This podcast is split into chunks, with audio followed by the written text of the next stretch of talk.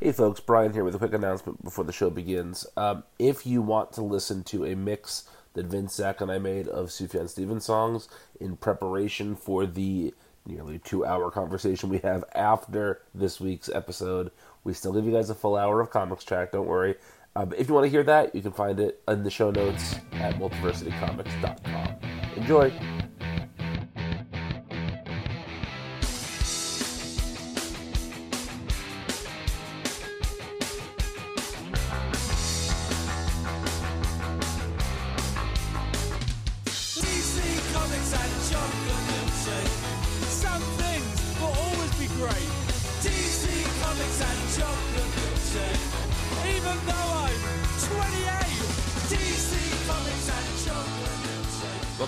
Folks, to the DC3 cast. My name is Brian. With me, as always, are Zach and Vince.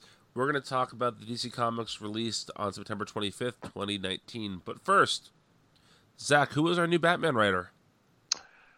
Well, I know no one ex- expected this, um, but it's uh, James Tynion the fourth. How do you feel about this, Vincey? Uh, it's extremely safe.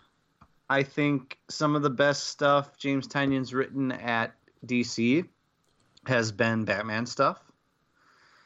I think I, I liked him as a co-writer on some of those uh, Scott Snyder issues, and his detective run was, for the most part, fantastic. So, you know, I, if I say it's a boring choice, I don't really mean that in the. I don't mean any offense to to to James or, uh, you know, I don't mean that to be derogatory at all. But um, it's it's not a choice that makes you go, whoa, what the, you know, or like. It's, It's not, not- like Gerard Way on Batman. Right. It's not like Right. Gerard Way on Batman. It's not like, you know, we were kicking around like Christopher Priest, which may still happen yet uh, G. Willow eventually, Wilson. or like G. Willow Wilson. That would have been like a holy cow. Um, this is just like, oh, th- that makes sense. That's what DC, you know, especially coming off of Tom King's Batman, right? I, I think I, I get a sense that DC didn't want to take another chance with Batman Yep.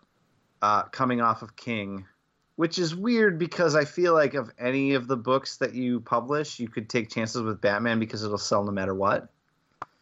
But it just feels like it feels like them returning to okay, we're going to do a more traditional, more traditionally told Batman story. I'm sure it's going to be good. I, I w- if I had to put money down on on me liking it, I would. Um, but uh, not. It's like a what? It's like a, a reliable single or a double rather than a triple or a home run. As far as like swinging for the fences. I think also when you pair him with Tony Daniel, who is about as um, expected a Batman artist as you can get at this point, it just makes the book feel like DC's going, whoa, whoa, whoa. We know we tried something with Tom King, it didn't work out. Here's a safe Batman book everybody can agree on for a little while, mm-hmm. Mm-hmm. even if that's not an exciting choice. And I think that maybe they're doing this, and maybe this isn't a bad approach. Maybe, maybe big properties should be approached with a one out there take and then one safe take back to back. Yeah, well, and I, I do feel like this is a temporary thing. Like I I would be really surprised if the book doesn't get, if not like completely re like reset with a new number one after 100. I think it'll at least get a new creative team with 100 or 101 or whatever. I think that's going to be the big shakeup moment. Mm-hmm. Yeah, I could see that. Um, Did you hear that they're planning on bringing Nightwing back in this book? I, I did, baby. yeah, yeah, um, yeah. No, I think this is good. Like Tynion's tech was really, really good, and he's kind of talked about how he wants this to be, you know, whereas that was Bat Family, this is Batman Solo, and on one hand, I think that feels less interesting to me. I really like the Bat Family stuff, but um, you know, I'm I'm excited to kind of see what he does and kind of hoping that he pulls in some tech stuff. You know, it'd be really nice if we got uh, Clayface back in this. Right. Yeah. I think that is a given. I think that's going to happen. I think so too. Even if but for just a single issue or something. Yeah. Yeah, I wonder how much of this is just is just to set up the new status quo across the board. Like if they're bringing back Nightwing in this book, is this just a 6 month or 1 year project to get the Bat books all lined up again properly before the next big thing? Mm. I I could see it. Yeah. Yeah. I think that you're gonna see something similar. Like when when 100 hits, you're gonna see something similar to what happened when Bendis came aboard the super super books, where like all the super books kind of reverted to a new status quo that was led by Bendis. So I think whoever takes over Batman at 100 will sort of have a similar, you know, similar approach to these books. Sure. Uh-huh. Yeah. Yeah, and I can even see like I I can imagine Batman 100 being like an Action 1000 style thing that's you know an anthology that features a bu- you know we'll probably get like a Tynion front story, probably like a little Tom King one off, Scott Snyder one-off Scott Snyder one off, and then whoever the new upcoming writer will ha- writer will have a little you know eight page thing at the end. Yeah. Mm. Yeah. Anything else to say about this? Yeah. No. it's certainly not a bad choice. And like Vince said, just because we're saying it's a safe choice doesn't necessarily mean it's a bad choice. Um, but let's talk about Action Comics number 1015, written by Brian Bendis, illustrated by Szymon Kudranski, who I think all of us may owe a small apology to. Because his work on this book's been much better than I think I expected. Do you guys agree with that? I do, yeah, honestly. Yeah, I think yes. Well, th- There's there's an issue or two with a with a, a page or two that where it was up to the old tricks that I I, I didn't care for, but yes, I think on the whole, and and this issue definitely much better than I'm used to. For sure, yeah. So let's talk about this. Um, this issue serves basically to introduce Naomi into the DC universe. There's about five pages towards the end that aren't about Naomi, but for the most part, this is this is about Naomi meeting Superman and then meeting Batman, and just introducing her into the DC universe proper from her solo title. And I think that overall, this issue does a really good job with that it kind of pisses me off because you pretty much didn't have to read the Naomi solo book because we didn't learn too much about her over those six issues, and you kind of get it all here. But I thought this was a very effective introduction. What did you guys? Well, think? that's almost like the that's almost like the Captain Marvel before Endgame argument, though. sure, yeah, um, not to say that you're entirely wrong, but um, yeah, I think this is. Someone could maybe make the argument that this is Bendis at his most self-indulgent. Um, but I honestly think it's very good, so I don't mind. Um, you know, even small small things like having uh, Jayna and Zan show up Yep. Mm-hmm. love is, that. is I, yeah, I love it. It's like it's great. Like this is very much like Bendis, you know, tooting his own horn here. Um, to put it nicely. um, but How might Paul McCartney say he was doing? I don't know, Vince. What would he say? Oh, he'd say he was uh, Grunkelis Plunker. there, there it is. Uh, there it is. Um, but yeah, no, it's just like it's really, really good. Um, this is what Bendis does really well: is create these like new, young POV characters, and then throw them in with the characters that everybody loves, and then have them hang out, and it's awesome. And uh, Naomi's cool. Yeah. Vince, what's I mean, wh- when when Bendis gets on his bullshit, it's very forgivable when it's as good as this. You know, there's a lot of banter and it's actually witty. Uh, there's not a heck of a lot of like the weird repetition or or the or talking like people don't really talk in real life. There's you know? a little bit of that There- in there's her a there- in her like opening monologue as she's like planning what to say to Superman. there's always going to be a little Yeah. bit of that, I think, in in Bendis stuff. Yeah. Sure. Oh, there is for sure. Bendis loves to write characters talking about how they know that what they're talking about or what situation they're in is crazy. Yes. For some reason, he loves to do that. No, now I know this is crazy. I know it sounds crazy. Uh, no, you're in the DC universe. You're in the Marvel universe. Like it's literally not crazy. You can stop pretending that. You know, there's got to be a little bit of that whenever you introduce a new Yeah. character to. You, you know what I'm saying? But like, Bendis Yeah. really tends to overplay that aspect. Um, sure.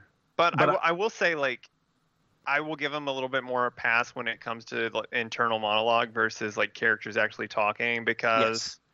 I mean, definitely when you talk in your own head, there is kind of a, at least in my head, maybe like a, a bit of neurotic repetition going on that I can agree with that. kind Yeah, of sure. replicates. It's just not the most natural thing to read.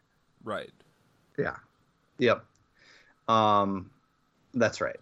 Uh, I think a, a really nice touch was that when Naomi started to fly, the first thing she thought was, "I got to go see Superman because he's the best at that." You know, like Right. hmm he's her inspiration, and that's that's great.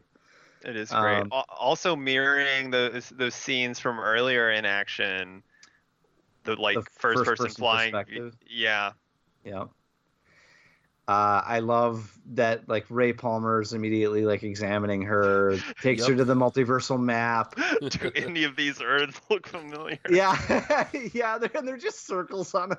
It's literally just Morrison's. And then and then Batman walks in and says, "Has anybody shown you a multiversal map yet?" it's very good, very good. Okay. Multo Bane. Molto Bay for sure. Multiple- Yes. and I, I love I continue to love Bendis's Batman carrying over from the Walmart stuff, but oh, that yeah, that bit where Clark's like, "Why do you do that?" yeah. He really gets the Clark Bruce relationship. yes. Yeah. Yeah. I, I mean all that stuff in the Justice League headquarters was fantastic. The stuff with Red Cloud at the end actually felt a little bit like biding for time, considering I feel like we've seen this already, kinda, Mm. you know? Yeah. Um, but that's fine. That's going to happen from time to time in comics, and I, I think that you know the first three quarters of the book were so good, um, so such an enjoyable read that you know I didn't mind kind of retreading some thematic villainous ground there at the end. Um, I liked the shot of Perry White sitting there while there's this fight outside his window. I feel like you know, just like J. Jonah Jameson, he just happens to not see when there's like incredible stuff happening behind him or whatever. Well, he's so focused on like what he's doing, Yeah, yeah, he's lost in that. Yeah, exactly. Um, so I, I guess you know the obvious answer is because she was created by Bendis. But what do you think is going to be the key to keeping Naomi from becoming sideways or becoming one of those other characters that isn't going to be important or mentioned ever again? You know, in a few months. well, you got to get her infected by the Batman who laughs. Uh, we'll talk about that in a little while. Huh? But- Um, no, but really, like, do you think that there's a chance that she is a reasonably minor character in the DC universe, or is Bendis setting her up to be an actual impact player? Well, I mean, I'm sure he would love for her to be like DC's Miles Morales or Kamala Khan, you know, like that's very much what she's being positioned as. way more so than I think you know like anyone would have ever reasonably expected Sideways to be. Sure, Um, but, but is she an effective enough character to pull that off? I think it's still kind of early, tough and early to say. I think she has the potential to be definitely. Vince, what do you think?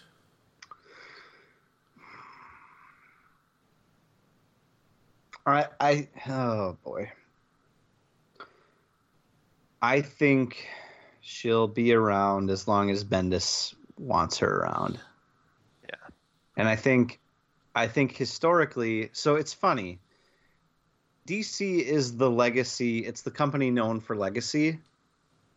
But but with that comes the fact that even though they have far more legacy characters than Marvel does, I think, I, I think Marvel kind of treats them better. Oh, certainly. Like Marvel never. I mean, correct me if I'm wrong. I'm I'm not that much of a Marvel guy, and so like maybe there's maybe there have been a ton of deaths lately that I've just missed. But like when DC doesn't want to use a legacy character anymore, they tend to just throw them in the trash for a while. They always come back eventually, but they go right in the bin. Whereas Marvel will just you won't see them for a while. They might get sidelined or something, but they don't make any big deal about like uh, putting Wally West in prison or something. Right. Like that. You know, Or what I Marvel- mean? was, Ryan like, Choi much killed less- by Deathstroke. Yeah, much less like act actively violent against their legacy characters when they've fallen out of favor. yeah. Part of that is what makes DC's legacy characters uh, more quote unquote important. I think. Mhm. but it's but it's also what pisses a lot of people off. So it's impossible to say whether it's good or not. Um, Oh, that's I a drill. That's a it's- I- drill. but I think you actually can. yes. you- Yeah. That's, yeah. Uh, yeah. Yeah. Anything else to add about this book? Um, just that I really like how this book is kind of not tying into Leviathan while still tying into it. Um, I I I like how it's being handled. Yeah, I can agree with that.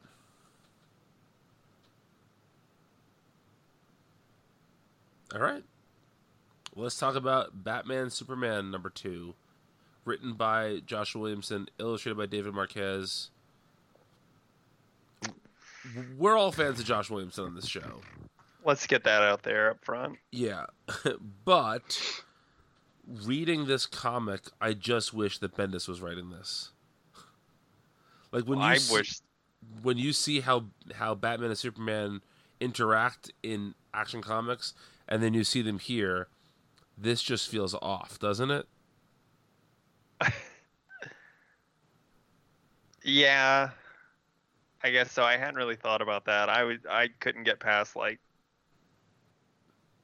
that last page is one of the silliest things I've seen in a long time. I actually didn't hate the last page. Oh, well, Can I? Uh, we'll get to that in a minute, though. Um, I actually didn't hate this whole thing. well, man, I don't. I mean, I didn't hate it. No, I, I didn't I, hate yeah, it I didn't hate it. here's the thing. I don't think the interaction between Bruce and and Clark is off. I just think by comparison, it's a lot less fun. Yeah, I think I think going if you know Bendis is being so playful with the two of them because it's kind of a, a breather in the story, whereas this is all about a really tense thing that's going on and and Bruce and Clark getting beaten by their enemy, you know, and so the tone is completely different. The way they talk to one another is more accusatory but I don't think it doesn't sound like Bruce and Clark.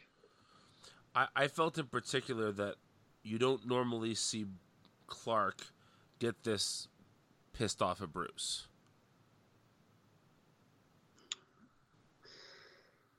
Uh, Or this testy, maybe is a better way to put it. Yeah, maybe. Oh man, they're so Yeah. they're like they're like rippling and handsome on that page. yeah, they are.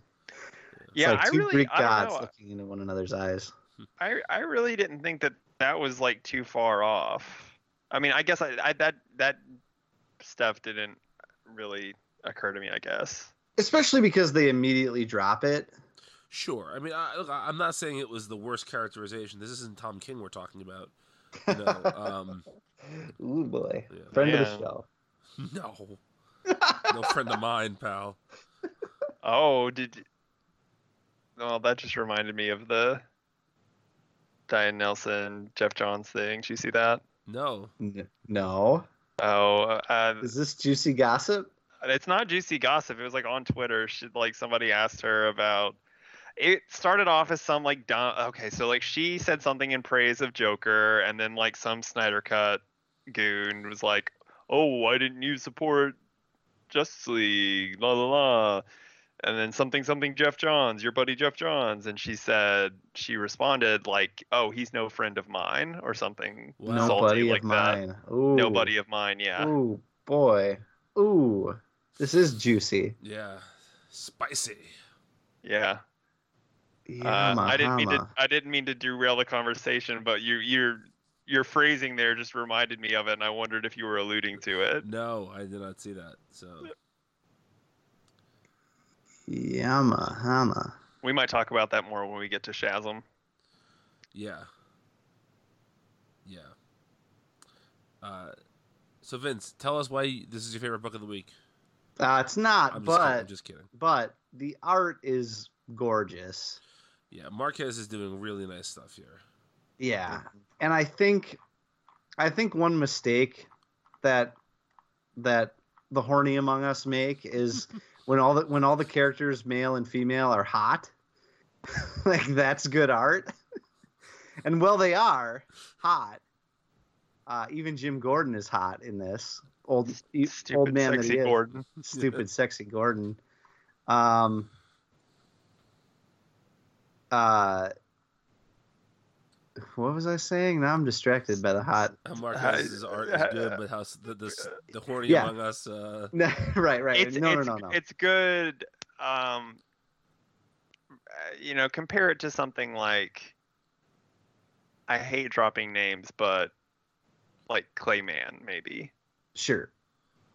Well, he uh, draws Clayface. hot.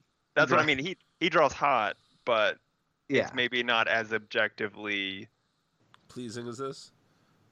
Good. The thing about Marquez's art is that al- almost every page features like an epic panel or layout that it's kind of like you, you turn the page and you're shown something great. Like the like so there's a fight between the Shazam who laughs and uh, Bruce, and it's when Bruce succumbs in the fight, and on the next page, all of a sudden he's centered on the page in this uh, Fortress of Solitude Bacta tank, essentially Yep. that that he's punching his way out of. That's such an interesting transition, and I know that that has something to do with the way that Williamson wrote it, but the artistic effect is really that's what affects you, right? All of a sudden, he's stuck in this weird chamber we haven't seen yet, right? Mhm. And he's punching his way out. The art serves to like make the reader say, "What is going on? Where is Bruce right now?" You know.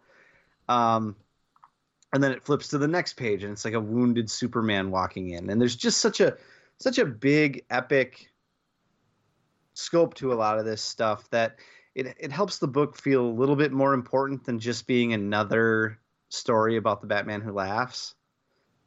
Um, it's it's it's making me want to read these characters even if they're in a situation that I'm not 100% thrilled with having to go through.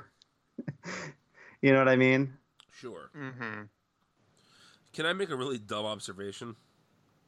Uh. Gordon is gray now all of a sudden. Wasn't No, he? I, I did notice that a couple issues ago. I, I think that's been a thing for a few months now in various Is books. Is that official? Like he's gray? He's gray now? I don't know if it's because he's infected that he's gray. Okay. Oh man, if that's the thing that makes him gray for for good now, Then I'm fine with it. it, well, yeah, it was all for it was all for the greater good. no, The my, grade good. Ah, Uh. No, my, Oh, my silly observation is that um, they really need to find out the nickname for the Batman who laughs because it's so clunky to have in conversation. Bruce being like, "But Clark, the Batman who laughs is out there." it's just they need to come up with a snappier name for him. They should call him um, Laffy. Laffy. Laffy Taffy. Old Laffy Taffy. Clark, have you seen Laffy Taffy? I'm in for that. The the joke is that in uh, in Sean Murphy's book, the Count it's Count Laffy is the Joker descendant. Oh man. Um, so I, I do want to talk about the end of this book, where basically Batman and Superman try to convince the Batman who laughs that Superman has been turned into the Superman who laughs, and I love the idea of like I wish we got a scene of Bruce and Clark in front of a mirror where Bruce is like more eyeshadow. Clark's like, no, it's too much. You know, it's like, no, trust me, I know what I'm talking about here. If they were able, if they showed like a scene of them applying makeup together, I would have loved that. That'd be great. Yeah. Would And- really and- cute. Yeah. Yeah, Uh, Clark practicing saying very twisted things. yeah, exactly. He's like, this milk is curdled. No, Clark, it's got to be meaner than that. That's funny. Never seen garbage eat garbage before. There we go. Ah. Uh, I I try to find ways to say that in normal life all the time. Haven't found one yet. Yeah, he's pissing people off left and right. yeah. you Um, just walk up to some stranger in a diner, yeah. get your ass kicked. Hey, I just wanted to say it. Oh, are you mad because I intimated that you would get your ass kicked in a fight? yeah. Come on. Hey, I'm Italian. oh, hey. Doesn't that doesn't that mean you need like three or four of you guys to Hey, fuck you. win a fight? Uh, Gabagool over here. uh, anyway, uh, Sopranos Con is coming up. the Sopranos who laugh. Oh man, now I want to find. There's a scene where Tony realizes that they're only laughing at him because he's the boss. His jokes. And everyone's like doing Oh, yeah. exaggerated laughs. I want to find that scene now and drop it in here, but I'm not going to do it. So, Uh, the Tony listeners just So. Google that scene. It's good. Um, Tony So. here's his wife Carmela. Uh, okay, so um, is this book?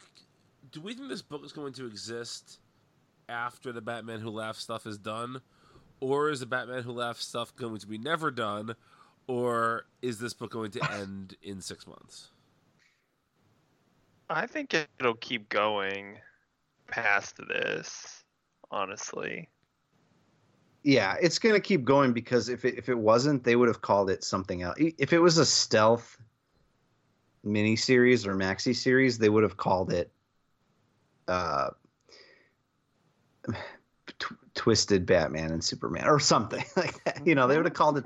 They would have called it something. The else. Batman and Superman who laugh together. The world's finest who are laughing together. yes. World's finest laugh. We it's are joke book. laughing. The It world's be- finest be- chuckle fest.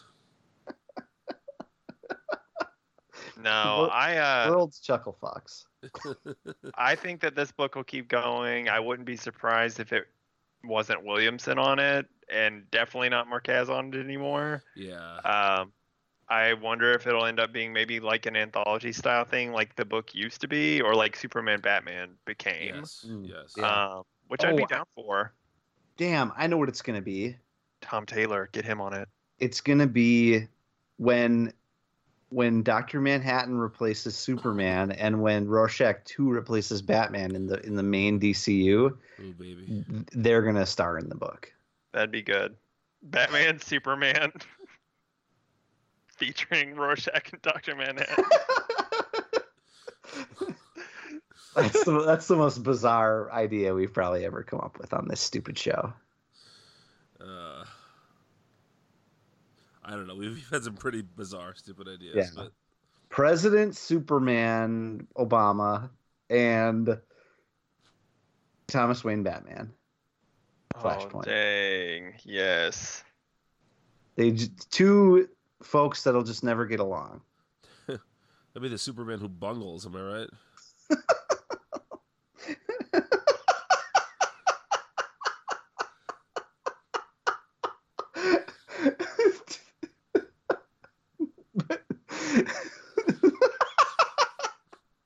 Barf sack Mario combo. Yes. there it is. I was gonna say Barf Sacco Krypton, but uh, that works too. oh man. oh, I'm wiping the, wiping the tears away. Yeah. All right, anything else to say Um, about Batman Superman? Nah, Okay. not for me. You know what time it is then, boys? Harleen. It's Harleen time. Harley, Written and illustrated by Stjepan Šejić. Harleen, Harleen. There it is. You want to know what? What? I hate I hate myself, but I didn't hate this book. I didn't Ah. like this book either. I liked it. Well, I'm glad we're in agreement. Okay. I freaking liked it. I'll say a few things up front, and then I'll let you guys talk about this more because I don't have too much to say about this book. Uh, Okay, yeah. there's no reason for this book. No. Uh, Um, mm, yeah. uh, and The, the reason is Harley's very popular. yes, Yeah. Um, and I'll say that I don't think there was a single scene in this book that necessarily made me understand Harley Quinn as a character better. But it was fine. It it was fine. Um, I've never read any of Shajik Shajik's uh, Šejić. Šejić. I'll never get it. Šejić's uh, creator-owned stuff. Willem It's- Dafoe. it's usually um, pretty close Yeah. to cheesecake stuff. I'm fam- I'm familiar with it. I I've like seen some pages because I used to follow him on Twitter, and he would post like threads of his comics. Um, Mhm. like you could pretty much read the whole thing just through his Twitter threads. Um, and aside from being a lot tamer, it seemed like just very par for the course, like thematically, like what he does. Um, and, it got me to thinking like how much how much of this this aspect of Harley is or isn't core to the character this kind of you know for lack of a better term like Harlequin romance novel esque origin story Hmm. You mean like how much how much her origin plays into what we see her do every day in her comics? like how much of well like how much of this or her origin plays into that trope i guess of like you know kind of the forbidden romance and the you know the the cautionary tale that you know the like not this isn't nearly as like creepy or well like, I, I don't know this this isn't 50 shades of gray but it's like in that wheelhouse you know it's Mhm. doing some of the same things Sure. it's playing on the same forbidden interest i guess you know Yeah. and and it's it got me to thinking about you know is that inherent to the character is is she defined by that or is it just like a convenient overlap I mean, i would say now she's definitely not no, but DC would not like you to forget it. You know. Yeah. Like, That's a we good way keep- to we put keep- it. Yeah. we keep going back to this well. We we've said this on the show before. Like Harley Quinn as a character has moved on, but DC hasn't. Mhm. And because because DC owns the character, we're always going to come back to this origin. And I know uh, multiversity contributor Jess Camacho has talked a lot about this on Twitter um, because she's seen and heard Šejić talk about this story idea for years, apparently. That this is going to go beyond the Joker and Harley relationship and, and probably bring in Poison Ivy at some point. Um, but we are always going to return to this, right? This is Harley's uh, pearls in the alley, you know, Mm, yeah. and and it always is going to include that that forbidden forbidden I don't know forbidden, Forbidden fruit is that right? Forbidden donut. I should not eat thou. um. So Yes, yeah, father, I shall become a Joker's girlfriend. yeah. Yep.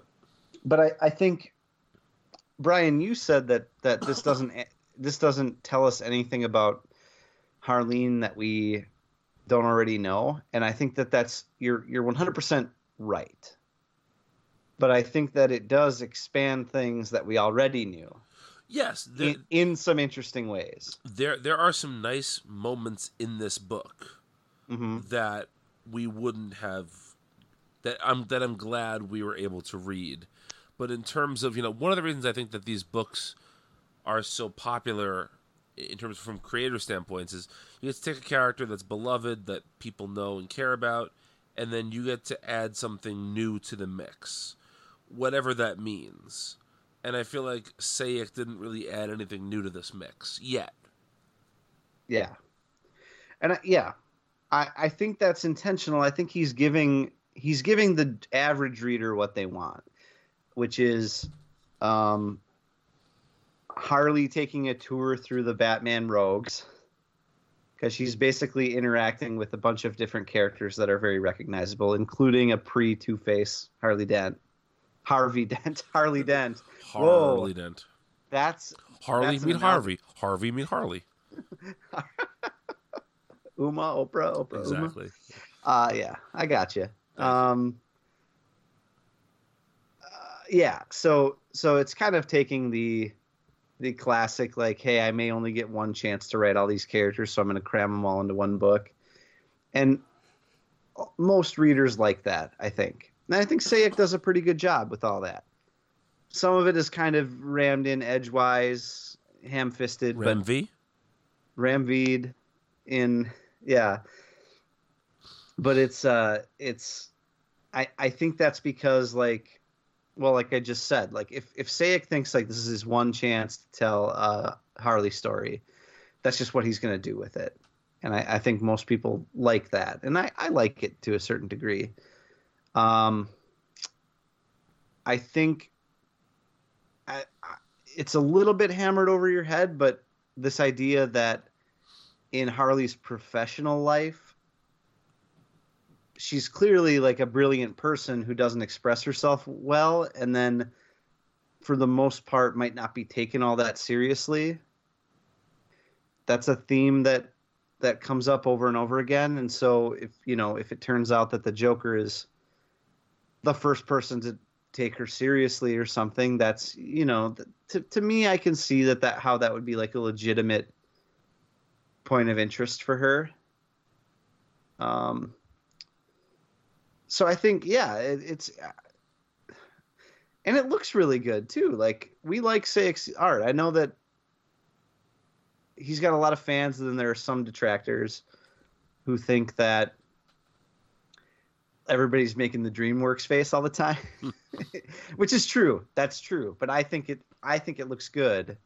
I think it's expressive. I think it's um it's a it's a style that you can either take or leave and i'll, I'll take it. Um and the the joker is just stupid sexy in this.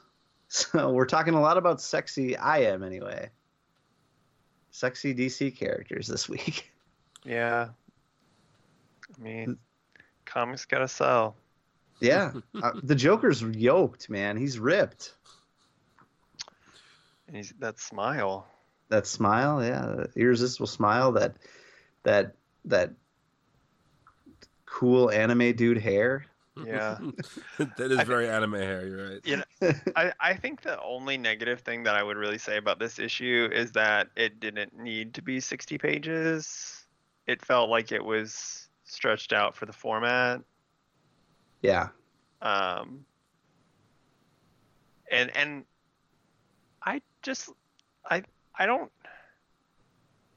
this black label format, this kind of like oversized magazine format is really interesting, but I don't think any of the books who have used it have used it very well. I think maybe, you know, Last Night on Earth has done it the best so far. hmm Um, and it actually kind of reminds me of those um, more like prestige style books that DC did a year or two ago, like Mystic U, and um, hmm there were some other good ones. I can't. Which were clearly just miniseries jammed together. I think. Yeah, yeah. The Yeah. Supergirl, the Supergirl one, like Oh yeah. Being super. Being super. yeah, those those did it a little better than this, I think. hmm Um, that that would be, I guess, like the one critique I would have is it just feels a little decompressed for the sake of The filling format. out the format. Yeah, I, I, Um, I can agree with that. But it is Yep. really, it does look really good. Yeah, I think it's interesting that they're they're already. I mean, we knew this was happening, but they're really scaling back on the uh, content as far as what they're letting creators get away with. hmm I feel like. I mean, there's some language that's covered up in this. That was and really and, weird other, and to others me. and others that not. Well, I don't think it's weird because they're covering up the instances when they're when they say fuck and they're talking about sex, and they and they let the ones fly that are not, which is a PG-13 thing. Where like you can do one or two f bombs in a PG-13 movie now as long as they're not in reference to sex, Right. which is that's so weird. clearly the choice that they're making from a puritanical perspective. Uh, which So I disagree. I think that's stupid, but that's just the world we live in. I get that's the America we live in. You can't see the same word if you're talking about something else. You know, Yeah. um, and I and I feel like, you know, I feel like Šejić would uh, be tossing a little more uh, Joker's dingus in this if he could. Yeah, I think if this came out before Batman Damned, there would have been like a couple of scenes of uh, a full frontal nudity on some character. yeah. If not, if not a few characters.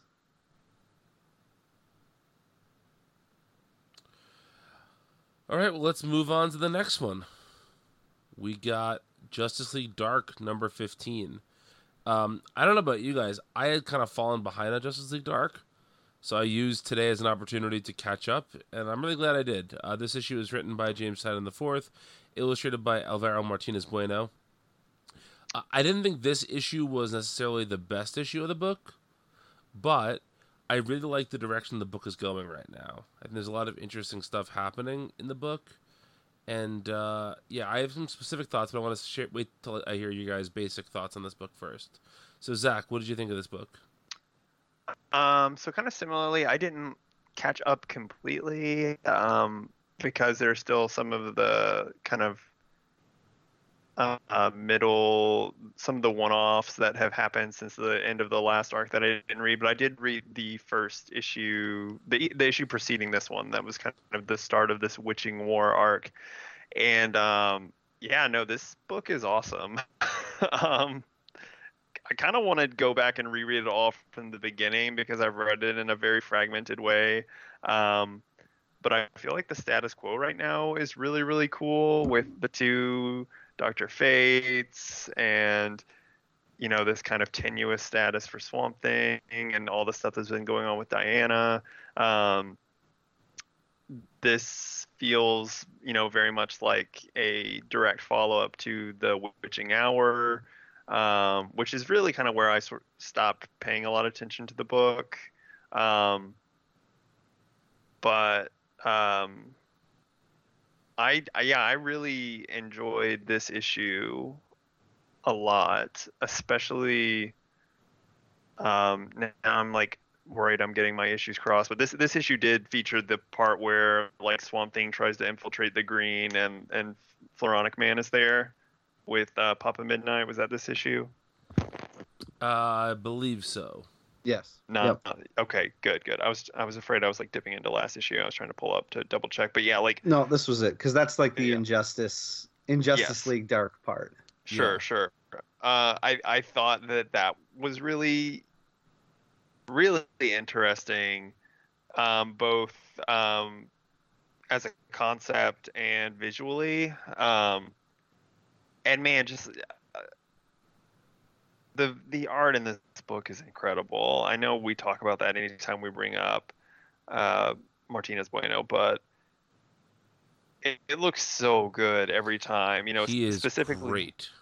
yeah the the stuff in the parliament of flowers um that kind of final page or that final like s- spread where um like The Diana's Doctor kind of stuff. yeah like tying it tapping into the eclipso diamond and it's there's that um you know energy or whatever that is it's kind of like going around her and framing her and and eclipso this like really weird creepy version of eclipso that I don't, I don't think we've ever seen him really portrayed that way is kind of slinking around the the frame of the panels that are being made. It's it's so good.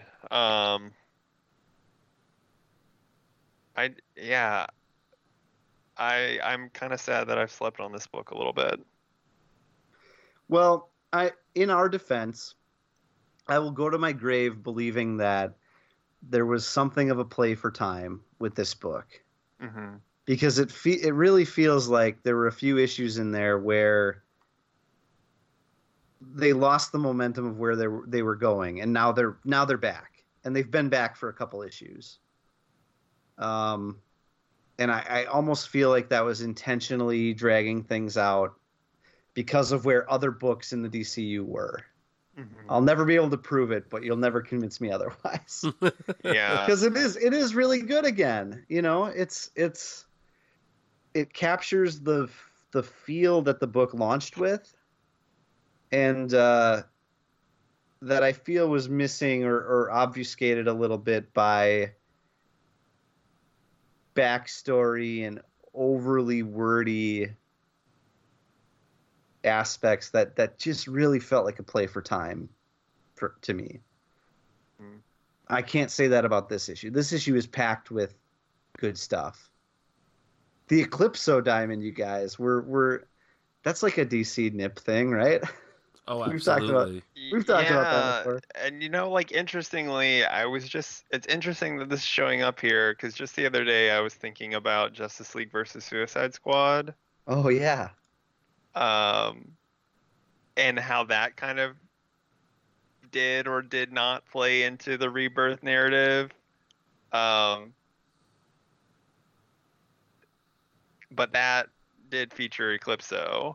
hmm and was written by Williamson, who is kind of in this Justice League, um, you know, writers' room. hmm Um, not that I think that it's going to tie in at all. I just think it's an interesting coincidence. I, I, I've just I was thinking back on that period of, of rebirth recently and how uh, nothing has really come of it. Yeah, so I want to talk about a couple of things here that I really like. First of all, th- this was in last issue. There was a great bit in last issue about Kent Nelson basically saying, "I'm not going to be Doctor Fate again. I will help you. Me and Khalid will figure this out, but we're not going to be Doctor Fate again." And I like that they have these like matching costumes now, mm-hmm. and that they're not Doctor's Fate, but they are something, you know. Mm-hmm. And I'm I'm glad to see them sticking around. I really like the how the book keeps expanding what we think of in terms of like DC's magic users.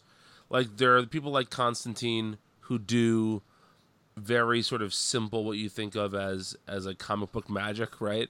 But then you get uh, the Doctor's Fate are doing something totally different, and Swamp Thing's magic is totally different than that. You know, it's just it's it's cool seeing the sort of various shades of magic that they are doing here.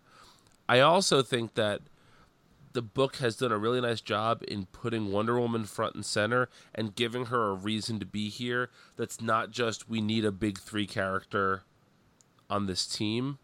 They've really gone to great length to show why Wonder Woman is the best leader for this team.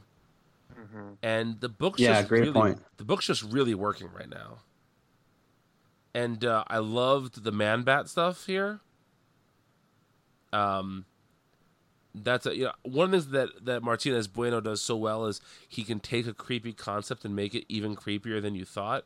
Like that when he injects himself with like the super serum, that creature he becomes that has like 50 eyeballs and 10 mouths and all those layers of teeth like he's a cone head it's uh it's great It's gruesome. yeah Uh, you almost wonder how he comes back from that. Yeah. Um, but yeah, no, I agree. yeah this is good.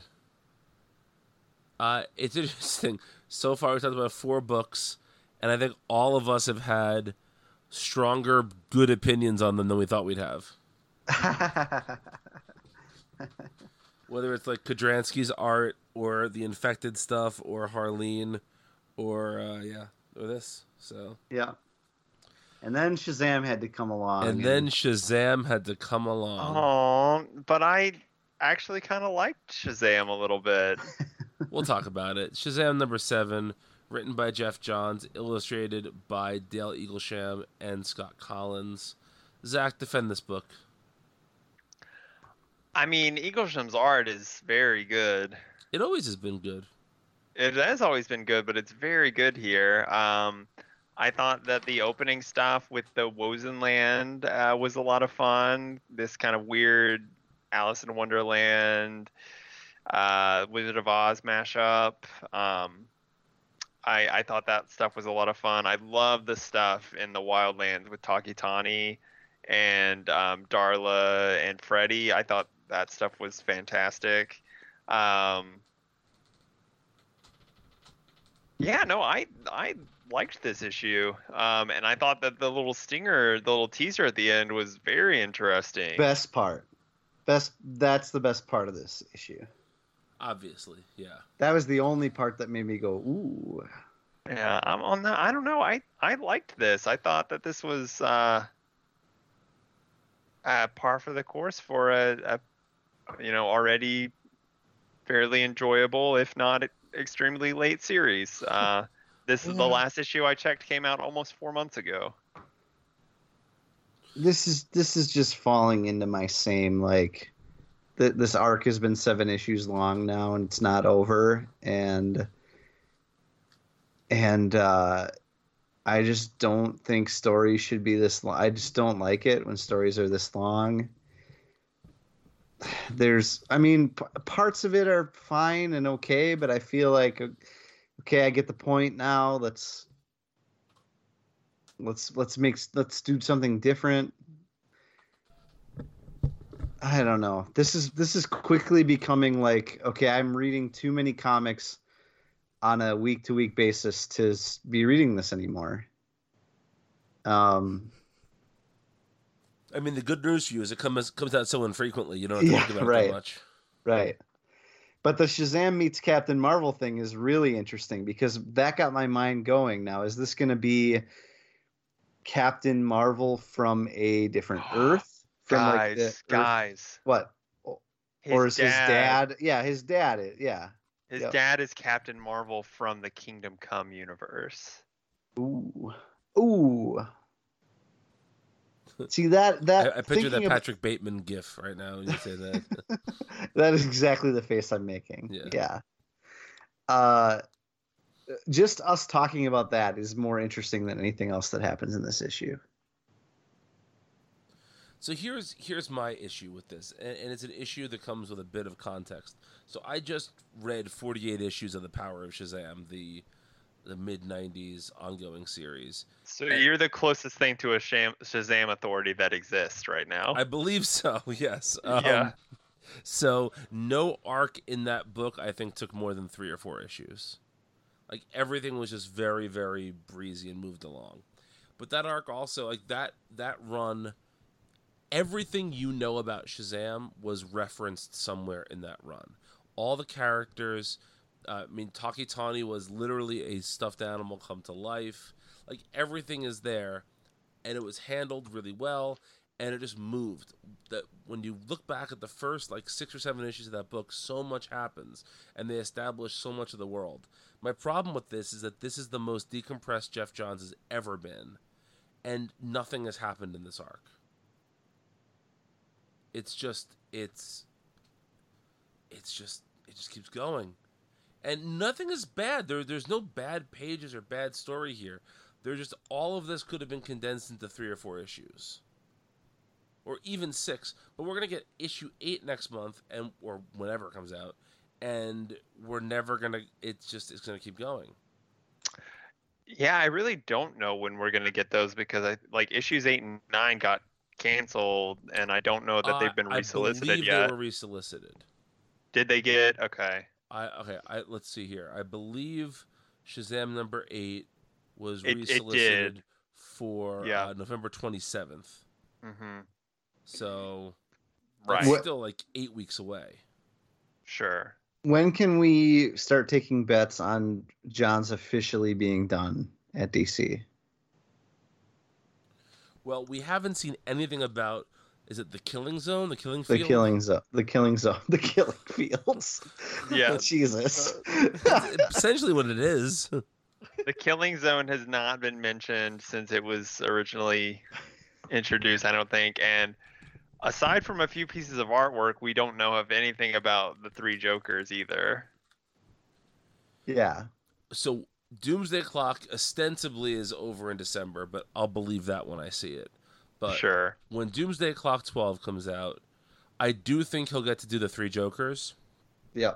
and I think he'll bring Shazam to number 12, and I think that'll be it. And that's it, huh? Okay. Do you think the book will go away or someone else will pick it up? I don't know. That's a really interesting question. They'll they'll relaunch it. No. Ah, I don't know what I think. I could see it being like a terrific situation, you know? Yeah. I could also see it going away forever. Not forever, but for a very long time.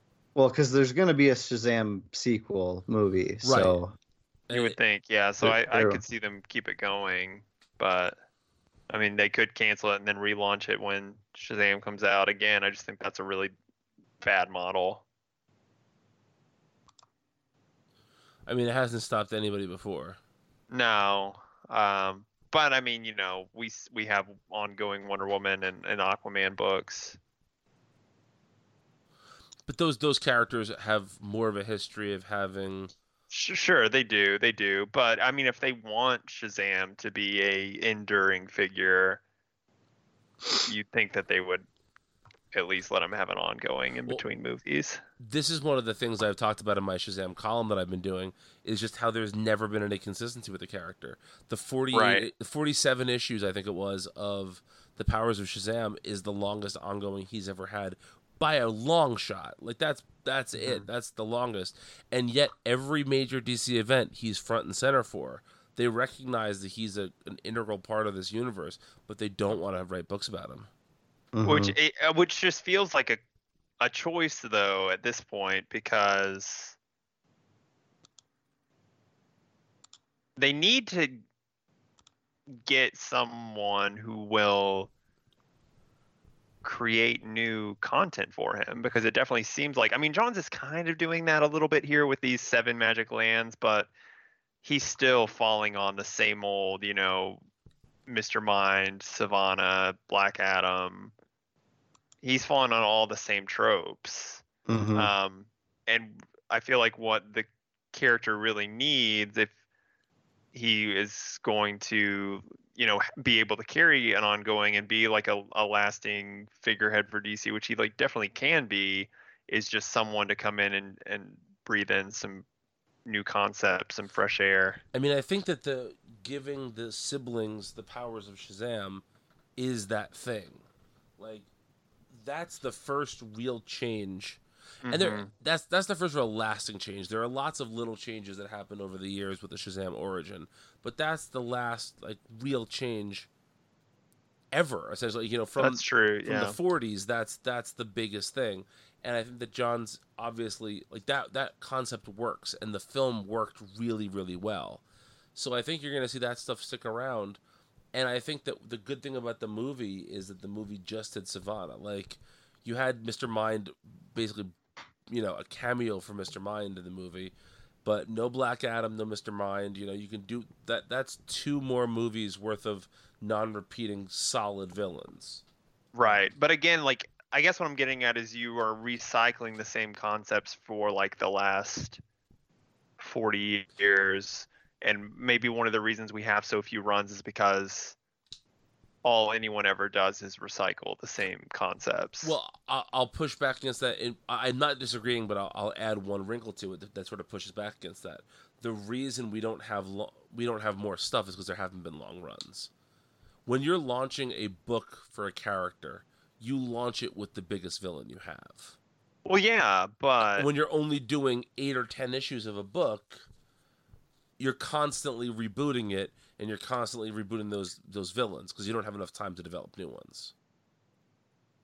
Yes, but like also, I mean, in the course of that like 40 issue run, did it introduce anything that was, you know, really new or drastically different compared to like the the Fawcett era Yes, I- stuff? well, it so did. one of the cool things that it did was it Fawcett's much in the way that Opal City is a character in Starman.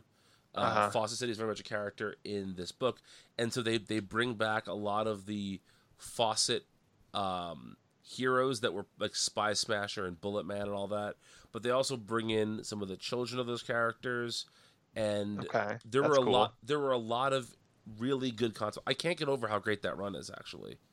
Um, there's a lot of really interesting stuff they do there, and they give Mary and Freddie a lot of stuff to do on their own as well, especially Freddie. There's like maybe six issues over the course of the run that are Freddie solo issues that are really good. And uh, my fear with the six kids is that you're never going to get enough focus. You're never going to get as much like good Freddy stuff or good Darla stuff because you're always balancing the six kids. Well, and think about it like this too. I think this has been a problem with a lot of Johns' work over the last uh, ten years, where um, you know, look at, at look at the work he did with Flash, starting with the like pre-Flashpoint series. It went for 12 issues, didn't do much, just went to set up Flashpoint. Then at the same time, you had Brightest Day going on, which was revamping Aquaman and, and introduced some new wrinkles to Aquaman.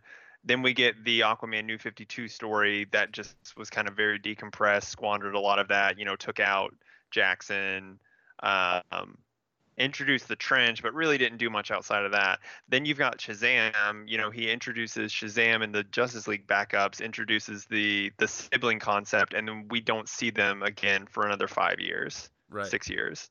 Um, even though Shazam was in the Justice League that entire time. Um, and you know now we've got like the Dark Shazam thing going on over in Batman Superman. And not to say that we like won't see those Shazam kids, but that's a like great opportunity to like bring them into a something. uh, You know, I I don't know that we've ever actually seen them outside of a Shazam book, even though they've existed since Huh. like 2012. Yeah, I think you're right about that. um and we've seen sideways in action comics so you know like it's just like it's like dc is like actively making a choice to not integrate the character I wonder how much of that is way. that Johns wants it to himself. maybe maybe you're right yeah and i you're probably right i think a lot of this the like you know those things that i just kind of like went through are all ultimately fall just like wasted opportunities of Johns himself because he kind of overextends himself. And it's Or- funny, I, I just today, for the column, read the Day of Vengeance event, Uh-huh. which is from '98 or '99. It's when Hal Jordan becomes the the the Spectre. Spectre. in Yeah, there. yeah. and Johns wrote it. and it's so good. And it reminded me what Johns could do before it, he was this, Right. and it really depressed me. Yeah. Yeah. Yeah. Huh. But I do think it is wild that we're at the end of Geoff Johns at DC though. And I think it's I think it's hard to argue we're not. Yeah. Yeah. Here's the real question. Does he go to Marvel? I don't I think he just wants to do TV and I think he's going to like fall down into that TV black hole and Yeah. that's what Yeah. it feels like. I agree.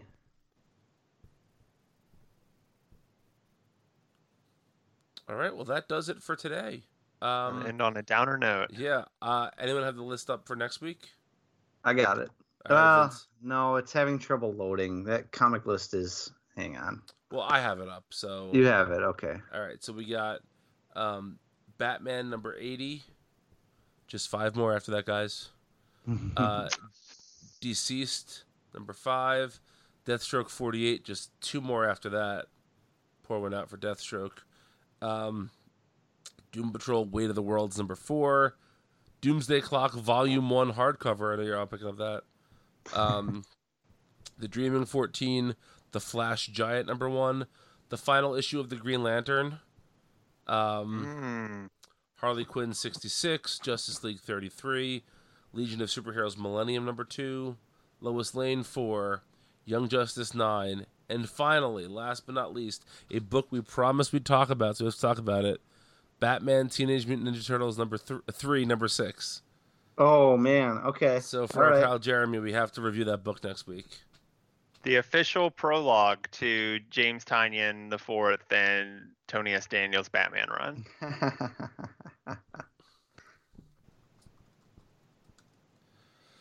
Uh, well, until then, you can find uh, two thirds of us on Twitter. I am at Brian Needs a Nap. And I am at Wilker Fox. if you need to find Vince, he is, uh, and this is a joke that won't make sense until the end of the episode, which you haven't heard yet, but we've already recorded because we're we're crazy people. Uh, if you can find Vince, you can find him uh, singing along to "Impossible Soul" over and over and over and over and over and over again. yeah, baby. And uh, now, stay tuned for two hours of Sufjan Stevens talk. Bye. Hello, we're the hosts of the Multiversity Manga Club podcast. I'm Emily. I'm Zach. And I'm Walter. Each month, we pick a manga to read and discuss among ourselves. Past books include Monster, A Silent Voice. And Pokemon Adventures. We also look back on the past month's installments of Weekly Shonen Jump, discussing the highs and lows from the Viz anthology. We've even discussed notable manga adaptations like Netflix's Death Note. At the end of each episode, we announce next month's book club pick so you can read along with us. We're always open to suggestions for future books as well. so join us on the first Friday of every month on multiversitycomics.com, Apple Podcasts, or your podcatcher of choice. It's the same outside, except we're talking about Sufjan Stevens. Um, we've been teasing this for a while. We're getting it in. Uh, we, te- we said we would do this in September. Technically, this is coming out in October, but we're recording it in September, so don't come at We're us. like freaking doomsday It's- clock. It's the it's the Stjepan Šejić, Sufjan Stevens double feature spectacular. Yes, it is. This is our this is our hard to pronounce first names uh, special. So, um, some ground rules before we start. Uh, we're all gonna be friends after this, no matter how bad any of our opinions may be to the others. Um, uh, we are only going to be ranking the seven studio full length records released by Sufjan Stevens. So that means A Sun Came, Enjoy Your Rabbit, Michigan, Seven Swans, Illinois, The Age of Adz, and Carrie and Lowell. Um, and we're going to do this in our traditional list fashion, where if somebody lists something before the others, we'll just say we'll get to that later, and we'll talk about it at its highest ranking point. Uh, Zach has me very worried about one of these conversations based on something he said earlier, but we shall see. Uh, but speaking of the good boy of the DC3 cast, Zach, why don't you give us your seventh ranked Sufjan Stevens record? All right, my seventh ranked Sufjan Stevens record is "Enjoy Your Rabbit." Yeah, Yeah. I feel like I feel like that's that was a gimme. That was a gimme. Yeah, yeah. I When was- mean, it's an instrumental. this- instrumental. But is it before this, when was the last time you guys pulled out your "Enjoy Your Rabbit" to listen to it?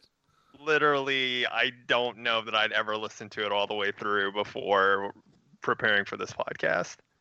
um probably 10, 10 years ago.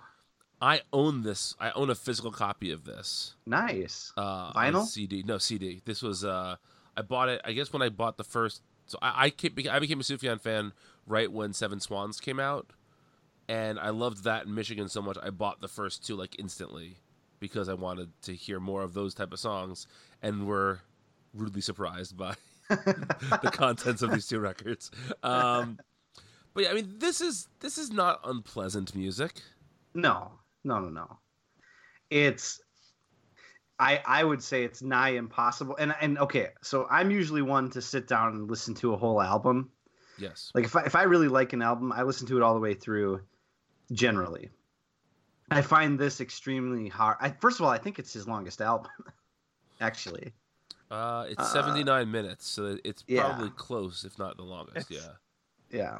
Um, Yeah, it's up there. Um, so it's it's nigh impossible to do in one sitting but i'll say like in preparation for the show i would listen to like three or four songs at a time and that that was a really nice way to digest it I, it still ends up on the bottom just because of what it is and i, I like electronic sufjan but the whole album is that and pretty minimalist it's just not it's it's funny to talk about it even in comparison to the other six studio albums of his because it almost feels like one of his various side projects more Sure. than anything Yes. It definitely does. And like, I mean, maybe it's just I am not. I feel like it would take a lot for me to even find this to be memorable. You know what I mean? Like to be able to be like, "Oh man, Year of the Tiger." That's it. You know, yeah. like Yeah. it would take a lot of engagement on my part. I, mean, I Um, think part of part of the thing about Sufjan's longer records are that there are a lot of instrumental, either like instrumental songs or long instrumental passages, but it's Uh. easy to identify them because they're between two other things. yes. Whereas this is just it's just a wall of instrumental electronic stuff that doesn't always have like a melody on top of it. Mhm. A lot of it just very atmospheric, which again is lovely, but just isn't what I want from Sufjan. Right.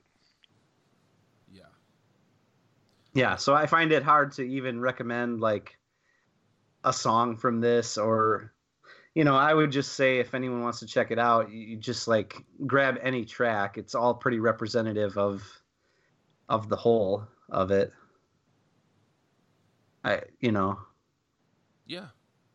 Yeah. All right. Um Vince, what's your number six? my number six is a sun came My number six is the sun came. We'll talk about that later. holy crap Zach, I'm almost afraid to ask. What's your number six?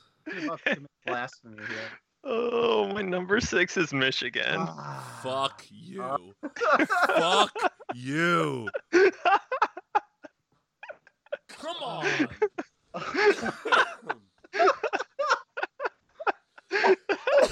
I've been hacking my lungs out all day, Zach. You make me kill myself over here. Jesus. Michigan? yeah, man. I, I don't know. we, we Uh, can talk about it later.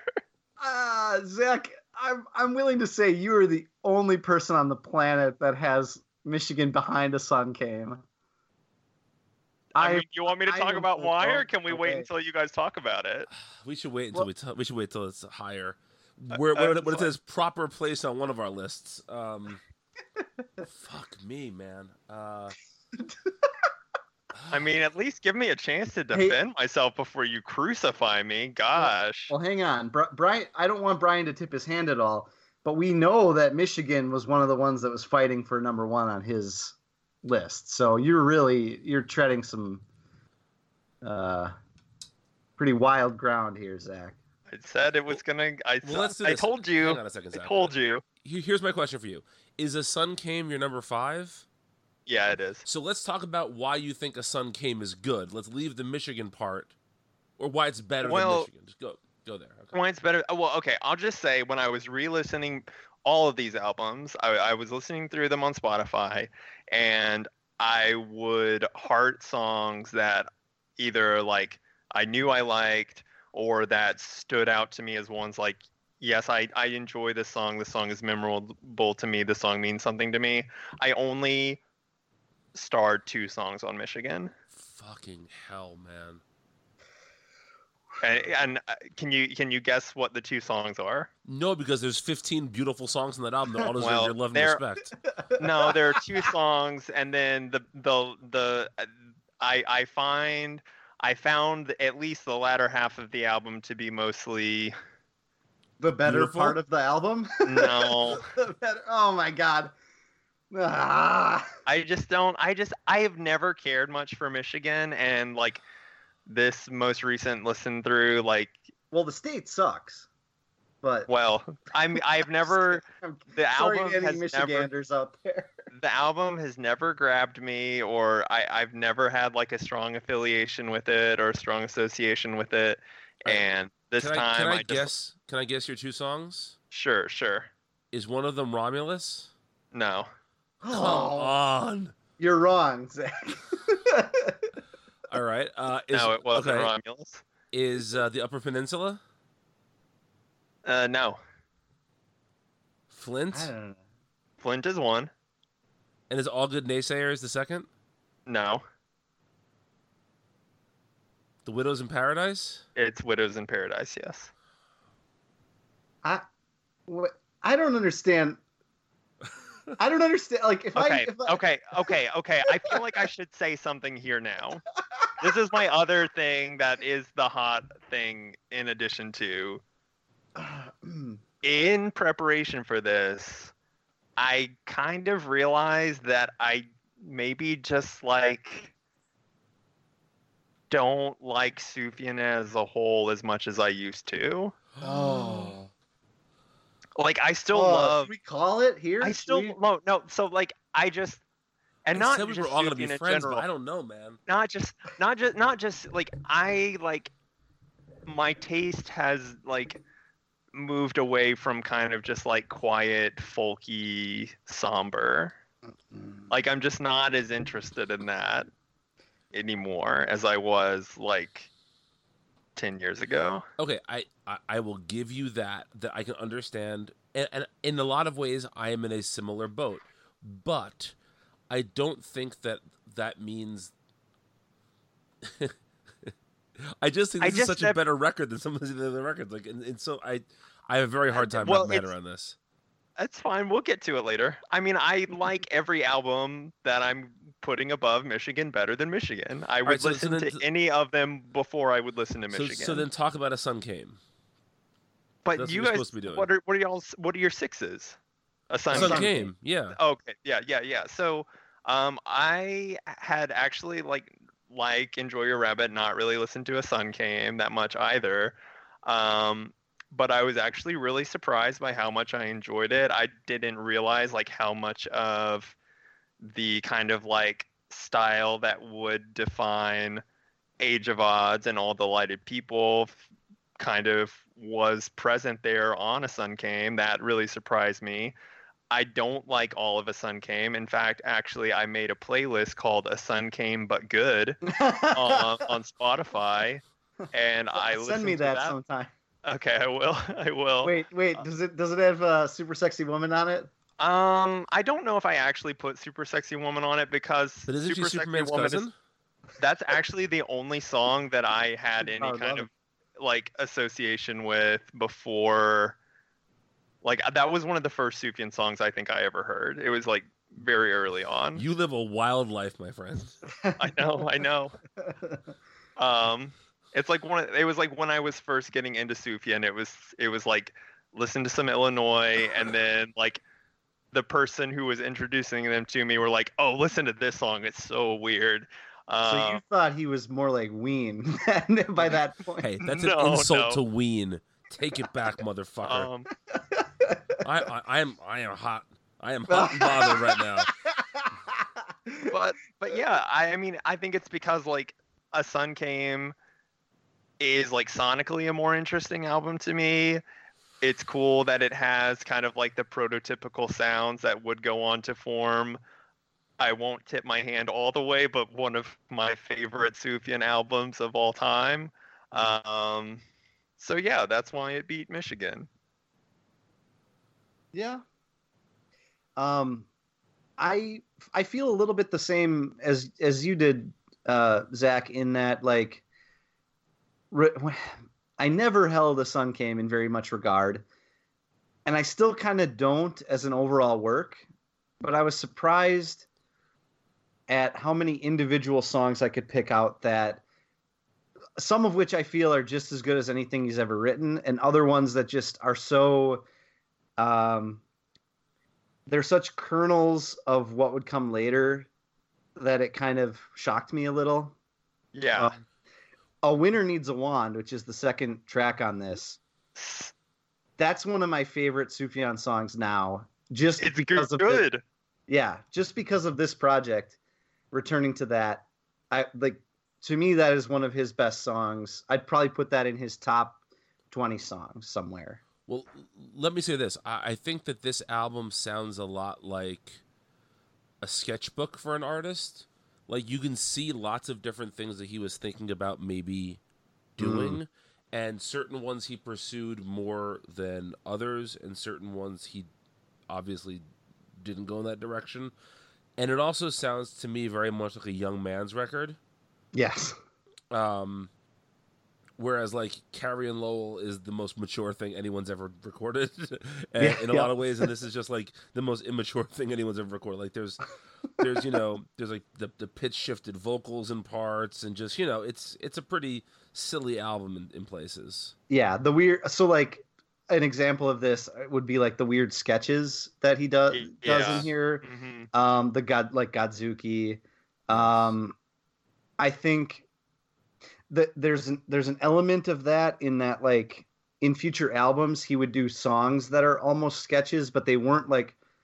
There's not spoken word stuff in his later albums. There's not silly. There's not too much silly jokey stuff, but there are songs that are more sketches. Like I'm thinking of the back half of Illinois has some songs that feel more like sketches than they do actual songs. Or even just things like for one last sure. woohoo for the Pullman.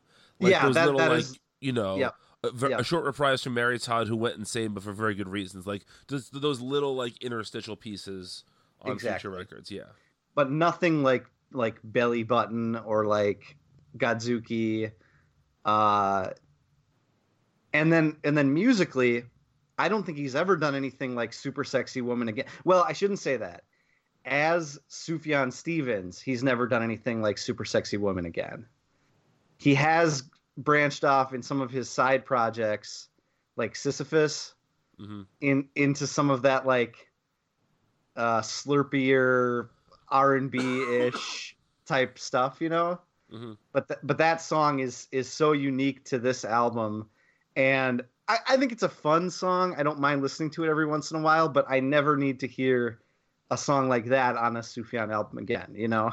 Agreed. Mhm. Yes. Plus it is DC Comics related. So so So uh Jer- so Jeremy, we are not committing any sort of crime here.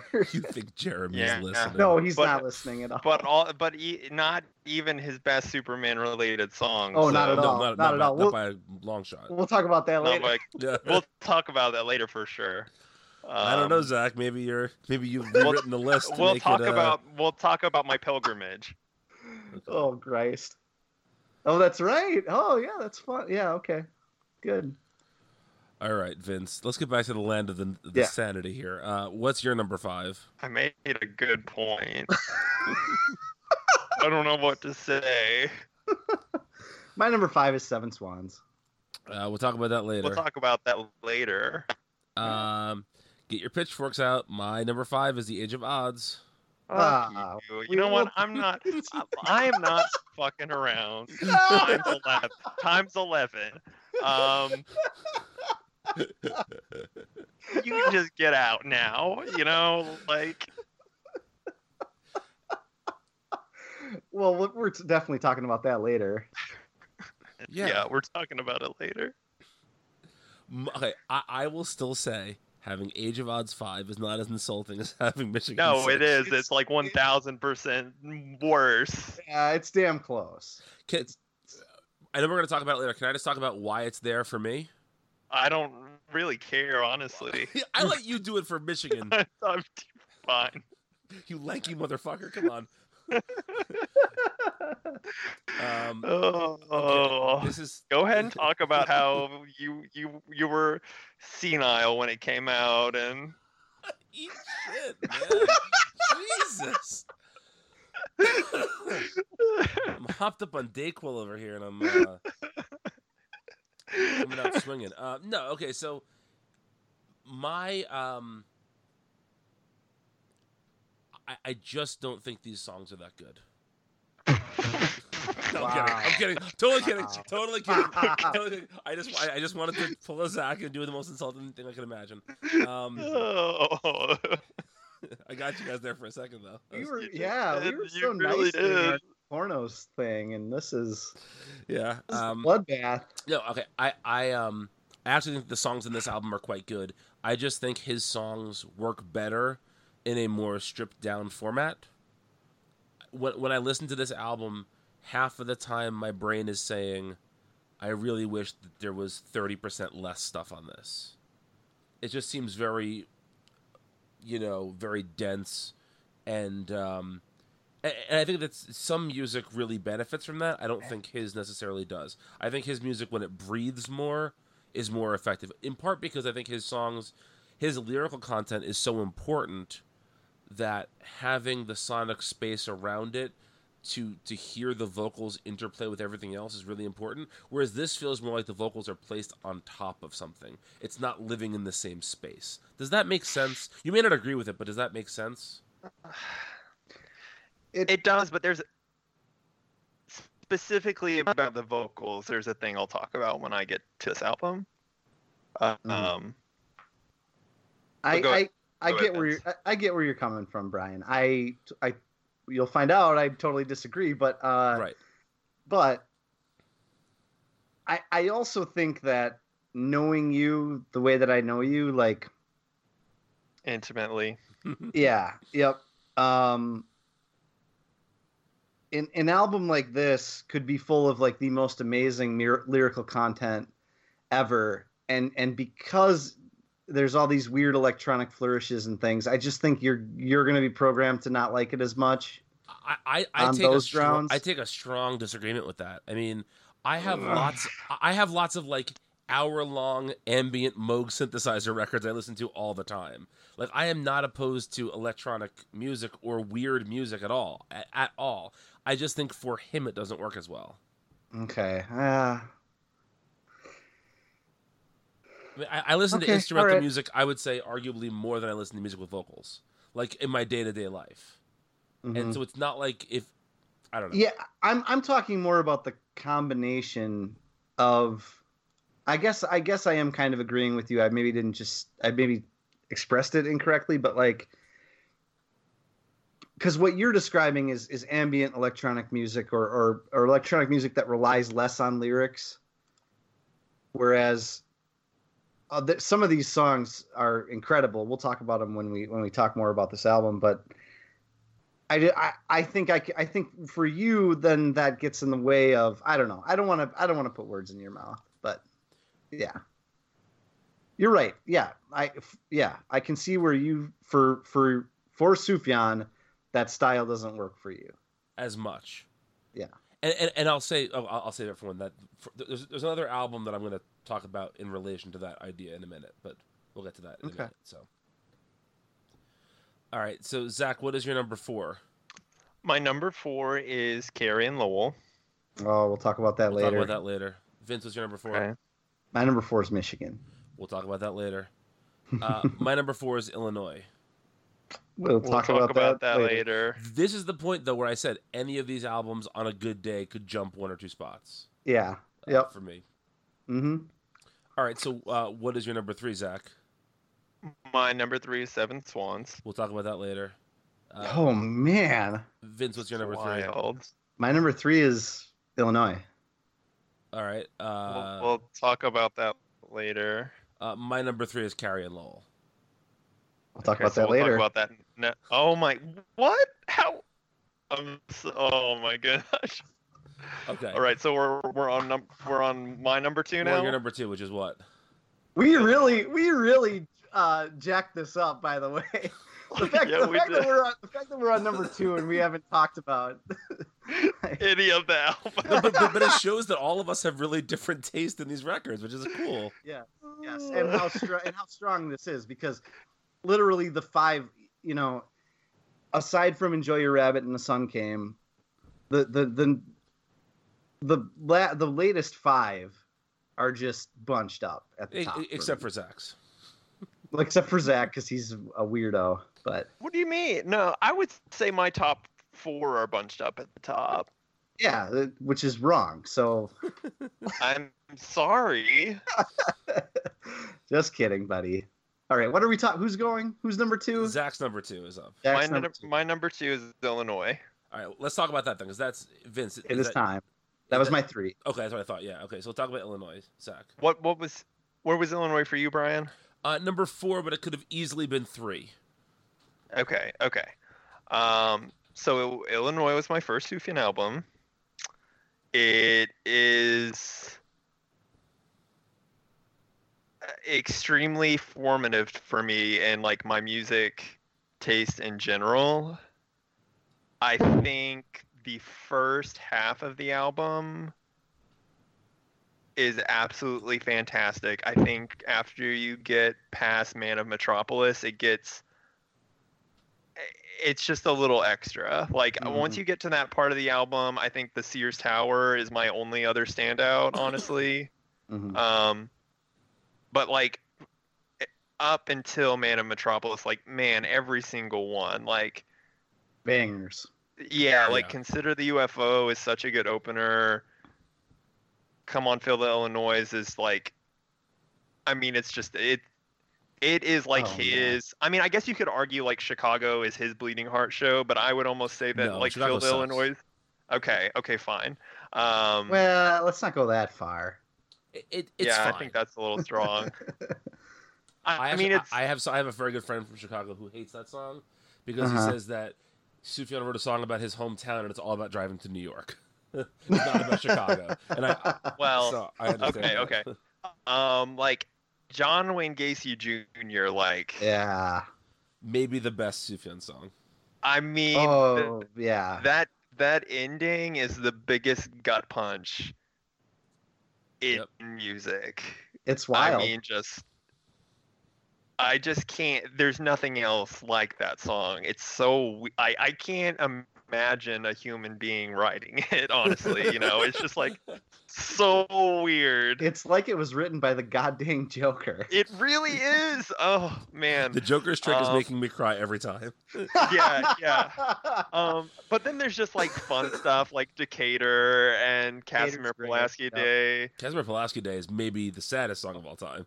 Oh, Even Yeah, sadder than John yeah. Wayne Gacy Jr. he uh, Uh, that that song when I first heard it, I will never forget. I was in college. I was sobbing by the end of it. Uh, saw him play that song at uh, the Eaux Claires Fe- the inaugural Eaux Claires Festival, and the most fun moment was he forgot which day of the week because there's several times that he says like a day of the week Uh-huh. in it. Yeah. You know, he forgot which day of the week he was supposed to be on, and the entire crowd like yelled it at him, and then and then he picked it up from there. yeah, when when I when I meant fun, I just meant like in its in its like arrangement and its like sound, not necessarily in subject matter. It, I, I, I because it is like a very it's a very heavy album, obviously, but it's also just so like I feel like of his albums of this style, this is the quirkiest by a long shot. And that's For sure. kind of why it's the lowest on my list of these albums. Uh, interesting. See, I think we're like just calling out the things. I mean, uh, highlighting the things that we value more. Um, but also, so um, after, uh, so this album also coincided with like probably the height of my kind of like newfound Superman fandom when I was like late high school, early college, and um, the man of Metropolis inspired me to uh, for me and Maddie t- to go to Metropolis, Illinois, and go see the Superman statue and go to the Superman Museum. I'm so jealous you've been there. I've been there twice, um, and like, Have you been man, there since that, they put up the Lois Lane statue?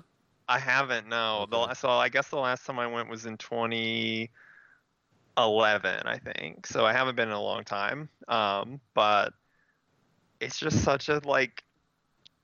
It's like a very special memory for me, and I it it means a lot. And so this album will just like always have a you know, it'll have like a special, special place for me. Um. So, but- um, sorry, go ahead, Zach. Oh no. I was gonna say about that song in particular, um, the last time I saw Sufjan was on the tour for this album. Uh, that's not true. I, I was at a um, the Roots do a Christmas concert every year, and I was at it one year, and Sufjan came out and did a few songs with the Roots. Not counting that, last time I saw him was this, and I saw him at a place called Town Hall in New York City. Which, if any of you have seen A Mighty Wind, that is where the, the final concert in A Mighty Wind takes place. It's just like it's this very beautiful, like old school theater. Um, and during that song, Sufjan had people running all through like the upper level of it, throwing out inflatable superman Oh, Um, That's God. awesome. and it was it was incredible. It was a very very cool thing, and uh, I, will, Yeah. I will always remember that moment uh, from that show.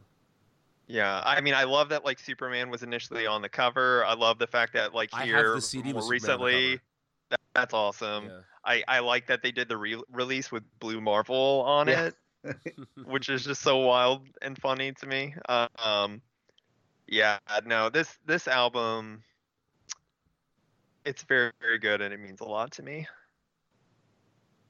Vince, go off about it, buddy.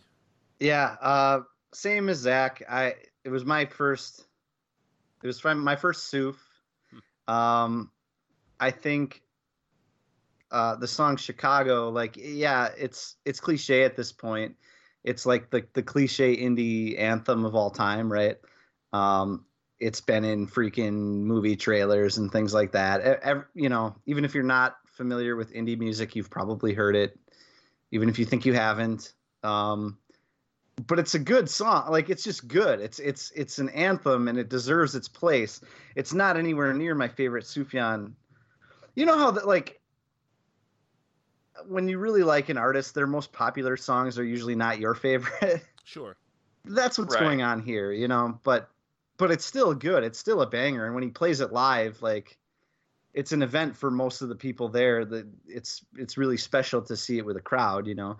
Um, the we already talked about John Wayne Gacy Jr. The one thing I want to mention about uh, Casimir Pulaski Day yet is that I think the final line of that is m- maybe not as quite as chilling as uh, as the John Wayne Gacy one, but close, right? Like, It's highly And he- emotional. and he takes and he takes and he takes Mhm. um, which is pretty strong. Yeah, I mean, this thing is a banger for me until track thirteen, "Prairie Fire That Wanders About." So basically the same place as Zach said, and then after that, it kind of falls off. There's a little bit more.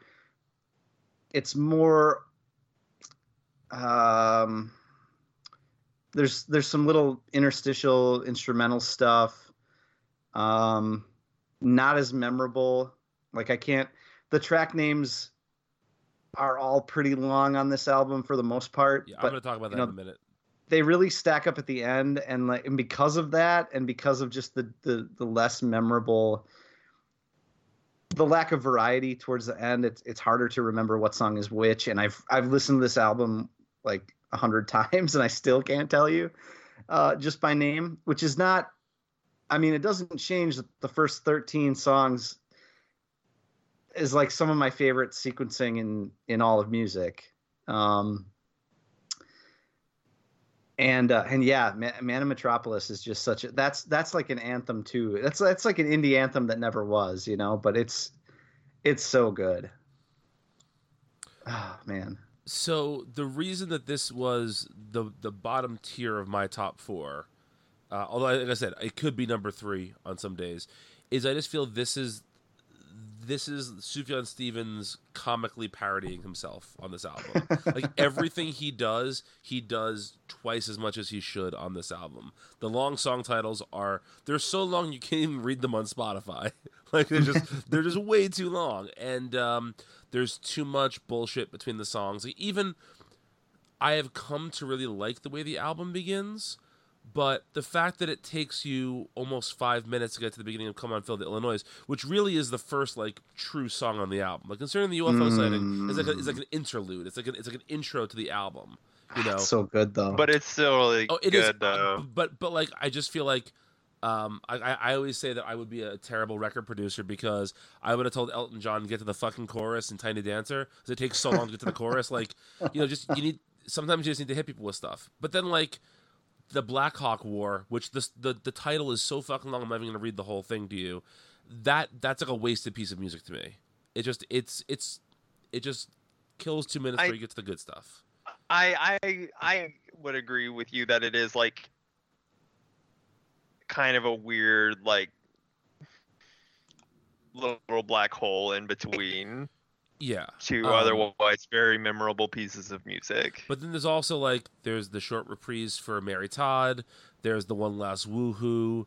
Those things are just like they're fine. But to say the first 13 tracks are bangers, like no, because Well, I mean, I- three of those yeah. are not real songs. You know, like right. uh, no, you're you're right about that. But I, I'm talking more about the sequence. Like sure, no, I, all, all of that works. yeah, for me in yeah. Is what I'm is what I mean. yeah, I, sure. I, right, agreed. Um, but I, just think that like if if he had pared this down to ten songs, and I'm talking real songs, not those interstitial things, like just you pick the ten songs on this, it would have been one of the like just an undeniably classic album, top to bottom. I oh, think and the- it's already regarded as that. Sure, So but- but the last- But I agree with you. I agree with you. but it's just it's so and look and, and I my favorite album of all time is the White Album, which has fucking Honey Pie on it. You know, so it's not it's it's not like I'm opposed to having some weirdness on an album. I just think that this is overkill. And, and honey the- pie and wild honey pie. Would- I love Wild Honey Pie. Don't be talking shit about that. Um, yeah, but it's a but sure, it's a yes, jack off song. yes, it is. It is a jack off song. Uh, but like you know, the fact that from track fourteen to twenty two, there's only one song that has less than five or six words in the title, like, and they're all unnecessary titles. There is no reason for this last song on the album to be called "Out of Egypt into the Great Laugh of, Man- Laugh of Mankind," and I shake the dirt from my sandals as I run. It's just, it, it's just, it's to me, this is just like a very. um it's Sufjan turned to eleven in a lot of ways. It's in some ways it's the, it's the tweest he ever gets. It's the most bombastic he ever gets. It's the silliest he ever gets. It's the saddest he ever gets. It's everything to the extreme, and uh, there's a place for that. But I just think that it's overstuffed to the to the gills. That that out of Egypt uh, title always makes me think though because um, when traveling like in and out of um, Kentucky, sometimes we would drive through a small bit of Illinois, Cairo, Illinois, and it was the most notorious speed trap that I've ever been in. I got pulled over probably out of the like five or six times I've driven through there, I got pulled over at least like two or three of them. And so I I think yes, yes, and I shake my shake the dirt from my sandals as I run when going through Cairo, Illinois. Um, but yeah, this is also like uh, we should probably talk about the Avalanche along with this, which is a record that was a, a companion piece to this that was made up of alternate takes, B sides, you know those sorts of things, and after the Avalanche is when I sort of was like, you know, what? I'm done with Sufjan for a while. I just felt it was too much of the same thing. Yeah. Yeah. I kind of agree. Although, one interesting thing I think about a lot, and and that I might try sometime, is to take like those first thirteen tracks of Illinois that I love so much, and then after that pepper in. I don't like a whole lot of what's on the Avalanche, but there are like three or four songs that I really do like. Sure. Pep, put those, stick those onto the end, and see what happens. I've Yeah. I've never done that, but I feel like that's I feel like that's something I might even Yeah. put one of the alternate Chicago's in place of Chicago. interesting. That, that's yeah, that's a fun that's a fun idea. I, I gotta Uh, tell you. Avalanche. Oh. Go go ahead, Vince. I was just gonna say I gotta tell you an alternate uh, Chicago story, which is that um, when he plays it now, it's a little bit different because he he he adds some electronic embellishment to it uh, that's not usually there. And again, at the Eaux Claires Festival, when he played Chicago, he called it the before he played it, he called it the dad jazz version and it it included like a saxophone and a bunch of weird electronic warbling and I've seen him a few times I've seen him play that a few times now live and it, nothing ever sounded like it sounded that time that he played it at this festival. That's interesting. so weird. That's pretty Um, Zach, what were you saying? Uh, I was just gonna say I've I've never I I actually was gonna try to for this and I didn't get around to it because I knew we were gonna talk about it, but I don't I don't think I've ever actually listened to Avalanche all the way through because you know you mentioned this about Enjoy Your Rabbit, but like literally every album from well I guess not I mean Illinois Avalanche um, Age of Adz are all over an hour long. Um, some pushing like an hour 15 and so it is really hard to get through all in one sitting um, but i have always really loved the first three songs on avalanche um, I, I think those three songs are very good Yeah. I should probably go back and give it a, a fair listen too. It's been a while since I've listened to it. I listened to it for this, but like I was listening to it just kind of in the background because I knew we weren't going to talk about it too much. I probably owe it like a sit down and listen to it in headphones and you know just think about it as I listen.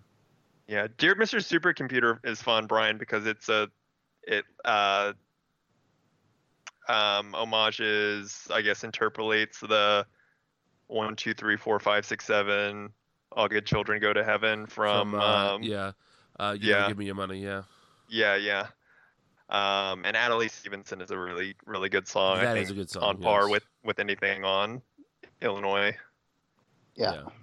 I remember listening to this in Illinois when they came out and just thinking like I don't know how Sufjan Stevens' brain works.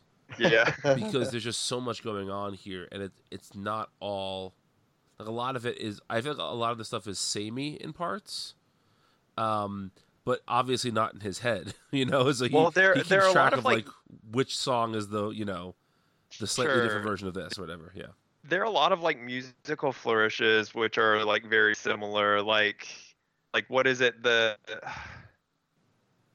I'm oh man, I made some notes about like what I wanted to talk about, but like um.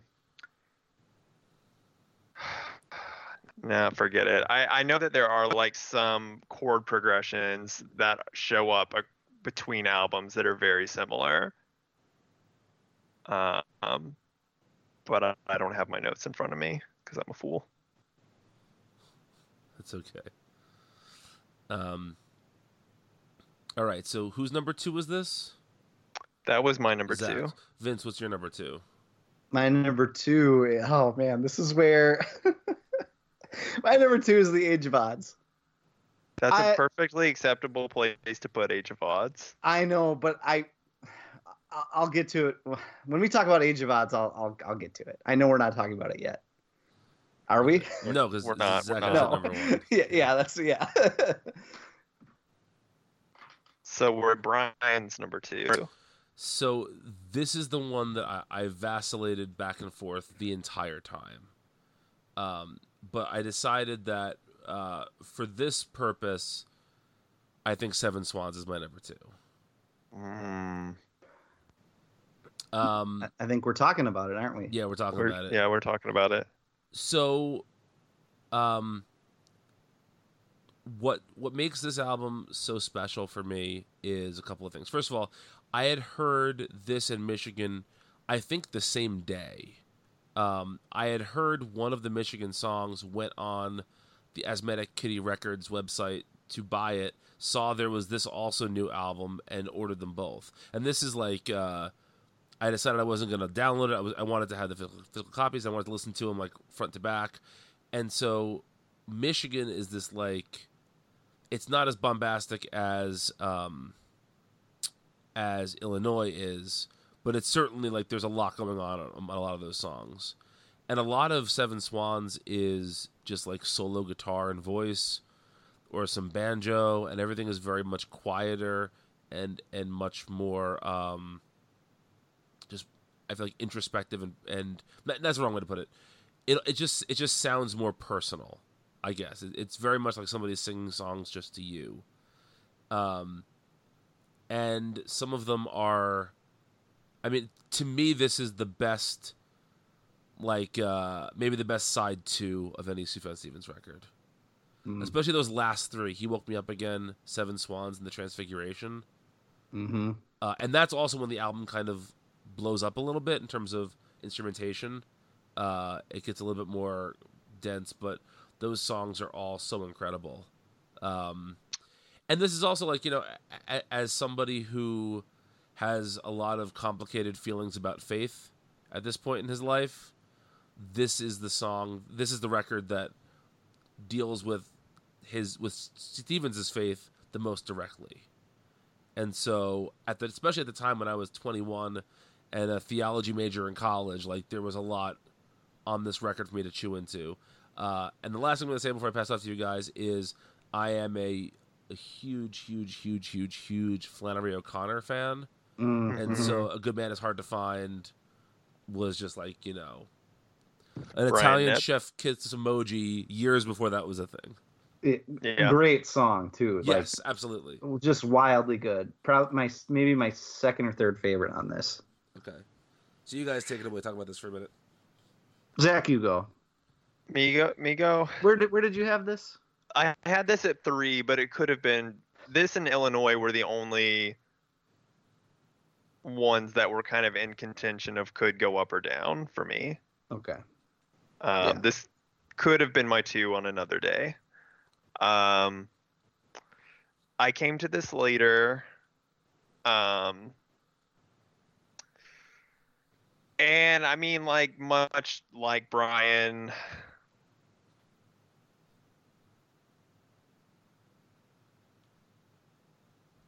Did we lose uh, Zach? Oh, sorry, we lost you for a minute there, oh, no. Can you hear me? Oh, Yeah, can you hear me now? You you, you said Okay, much like good. Brian, and there was a long pause. Okay, much like Brian. Um, and well, I started that, and then I was going to go off on another tangent because, uh, not another, ta- but like I was going to rephrase myself. This was like my first exposure to like a piece of music or a body of music, a, a creative endeavor that like dealt with faith in this way. Um, and it like came to me at a point where I was very uncomfortable with doubt and questioning faith. Like I was not brought up in a way where that kind of thing was acceptable or like a valid form of expression. Um, in fact, I I very I don't know this, but I I feel like I probably would have approached this album with maybe like a sense of like blasphemy, like viewing that in that way. Which song in makes sense. particular, or songs in particular? I mean, just like just like just like wrestling with faith and just like really talk. Like I wasn't like comfortable talking about God in any kind of like. I mean, there was some of this on on um on Illinois as well. You know, like especially with like Casimir Pulaski Day and and things like. But just like I wasn't used to the idea of like a secular artist talking about religion, if that makes sense sure. and I didn't really know how to handle that. But like, it was also so. I think I came to appreciate it much later, um, and it was very formative in like allowing me to kind of like grow in that and like learn to be comfortable with doubt and like learn to talk about things in different ways. It was it was like part of a very formative time for me. Um, and and it's also just like I think in his top three best collection of songs, like um, "The Dress Looks Nice on You," "To Be Alone with to be You," alone with you, my "We Won't goodness. Legs We Won't Need Legs to Stand," He woke me up again. Seven Swans. So when I saw the only time I've ever seen Sufjan live was when he was touring for Age of Adz, but he opened with Seven Swans, Oh and man, it was like insane. Um, Did he did he smash his banjo after it? the no, song? he did. Oh, he no, does I that don't- I now. don't think so. I don't think so. Um, and then the Transfiguration, like those are all just such good and amazing songs. Um, I'll give it up for the opener too. All the trees of the Yeah, field will clap their hands. yeah, that it's if good I too. am yeah, alive right. this time next year. Oh god, great, that great kills me. opening line of the song. You know how? Yeah. Oh man, when I heard that, I heard that at the wrong time. you guys heard this at the right time. I heard it at the wrong time. I won't. I won't go into that any further. um, but yeah, but but yeah, like this is just a really beautiful album, and I think whereas like say something like compared to like Michigan, um, which is and and really even also Carrie and Lowell, which we'll talk about here soon. You know, de- definitely more on the like so- somber singer songwriter, very um, stripped down approach to Sufjan that I'm just like not as here for. Um, thematically and like content wise i i come i will like always come back to this album Mm-hmm. Yeah. So, I mean, even though this was my number five, um, I still hold it in extremely high regard. Um, and I think the, the the problem for me is that it's not even a problem. I just don't I don't connect with it as thematically as you guys do. I couldn't, you know. Um, I, I come from a Catholic background, staunch Catholic background, but I, I'm no longer practicing. I'm an atheist at this point, you know. Um, but so there's a lot of wrestling with those themes, like in my past and in my life and, and whatever. But then to hear the music, to hear the music today, I don't get as as much out of it, although I still find it to be uh, fascinating and beautiful. But like, I just never I don't connect with it the same way that I connect with like Age of Adz, which we'll talk about, where I just so much of that is like so really personal to me too where this just isn't but there's so many songs on here that are great and we already we already named them all um and and i'm glad we returned i'm glad we did this project because i returned to this album where i almost never listened to it even though i regard it pretty highly with with michigan and illinois. I just I, for some reason i never come back to this one and i'm glad that i did. Um one thing that I like about it in particular is that even though there are all these religious trappings on there, he I it's not it's not like this is a very religious album, but it's not in the way that like when you think of like religious music, you know, it's not that. it's And not. it's and that's kind of what i was like trying to get at earlier i think is just that. Yeah. Yeah, yeah. and idea. the reason that I think that that's significant is I think that there's a difference between music that is meant to convert a non-believer or embolden a believer versus music that is simply expressing somebody's feelings about faith. Yeah. Or even even like even Yeah. less than just conversion, like this isn't just- like even worship just made music re- Yeah. you know like no, it's, not, at all worship music. No. yeah it's not a gospel album I would you it's know? say- not, it's not music made to please a religious person either. No, you know, right it's not. right I would say "To Be Alone with You" is the cl- maybe the Transfiguration are the closest to praise music that's on here, and it's still miles away from that. Yeah, but you know, you know how many people listen to "To Be Alone with You" and don't even realize it's Right? About- yeah. you know. or people like Yeah. Zach who listen to it and think it's slightly homophobic. I didn't think that. I had that idea in impressed upon me by the person by Yeah, by an just you. early. oh, that's Yeah. crazy. I we, know. we all know Sufjan is gay. For Or, Christ. sorry, not homophobic. Uh, that, that that that was like inappropriately.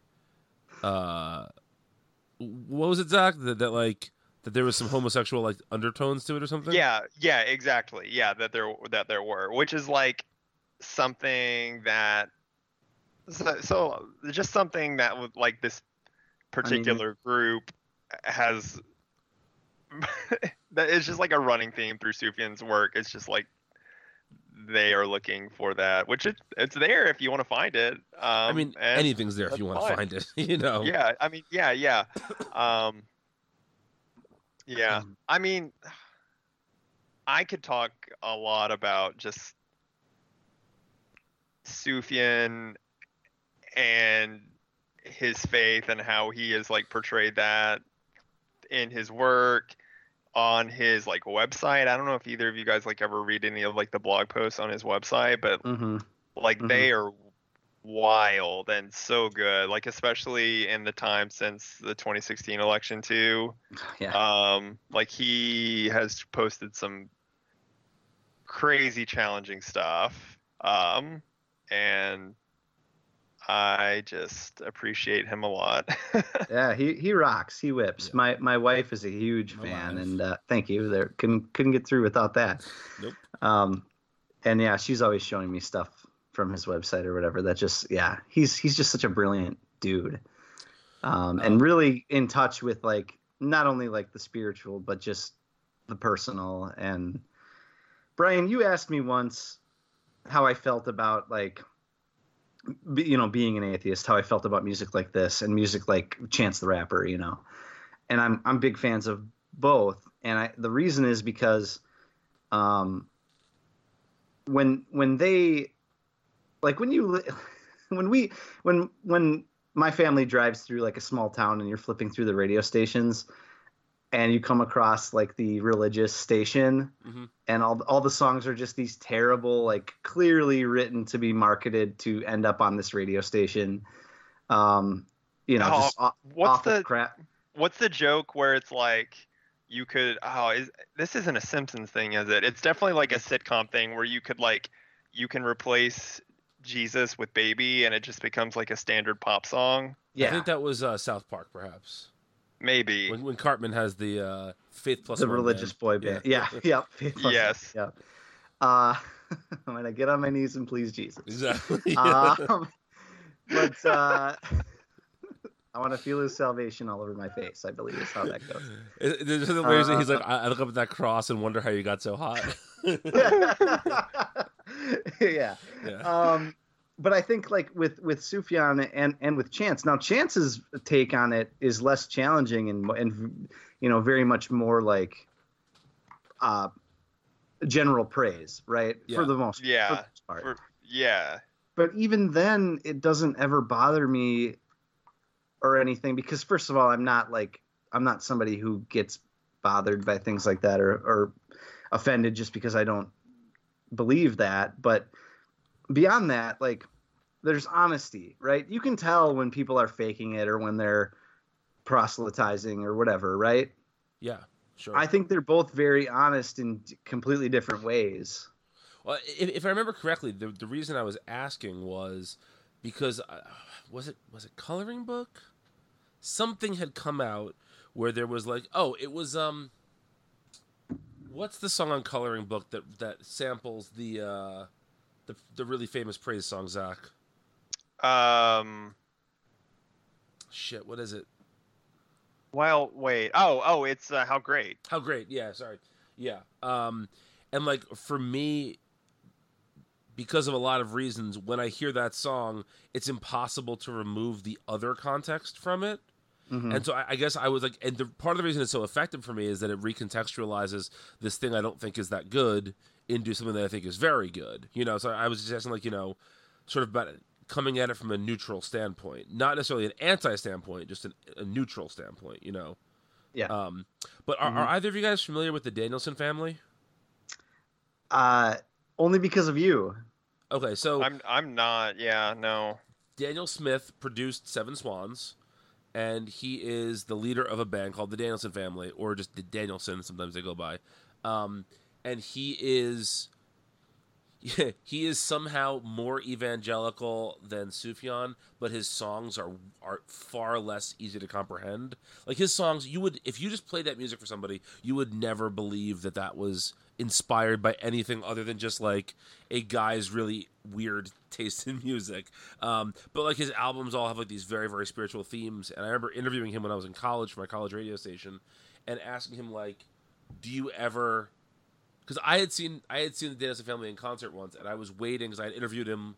Or I I was setting up the interview with him rather, and I was waiting to talk to him after the show, and all these people come- up to him, and there were two responses. There was people who were like crying because they were so happy that their faith was being like represented in music, and then there was like equally the number of people like, "Man, I love your show, but I don't get the God stuff."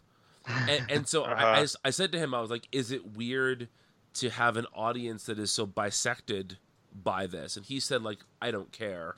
I make the music I want to make." if they want to take a positive message from that, they can, but they do not have to do that in any way. The listener doesn't matter. All that listens, all that matters to me is what I'm putting out there. And I think that's a really interesting way to think about like the way that Sufjan talks about his faith as well, because I think that he doesn't care if anybody is moved by it. Sure. He's expressing I, yeah. his belief, just like you know.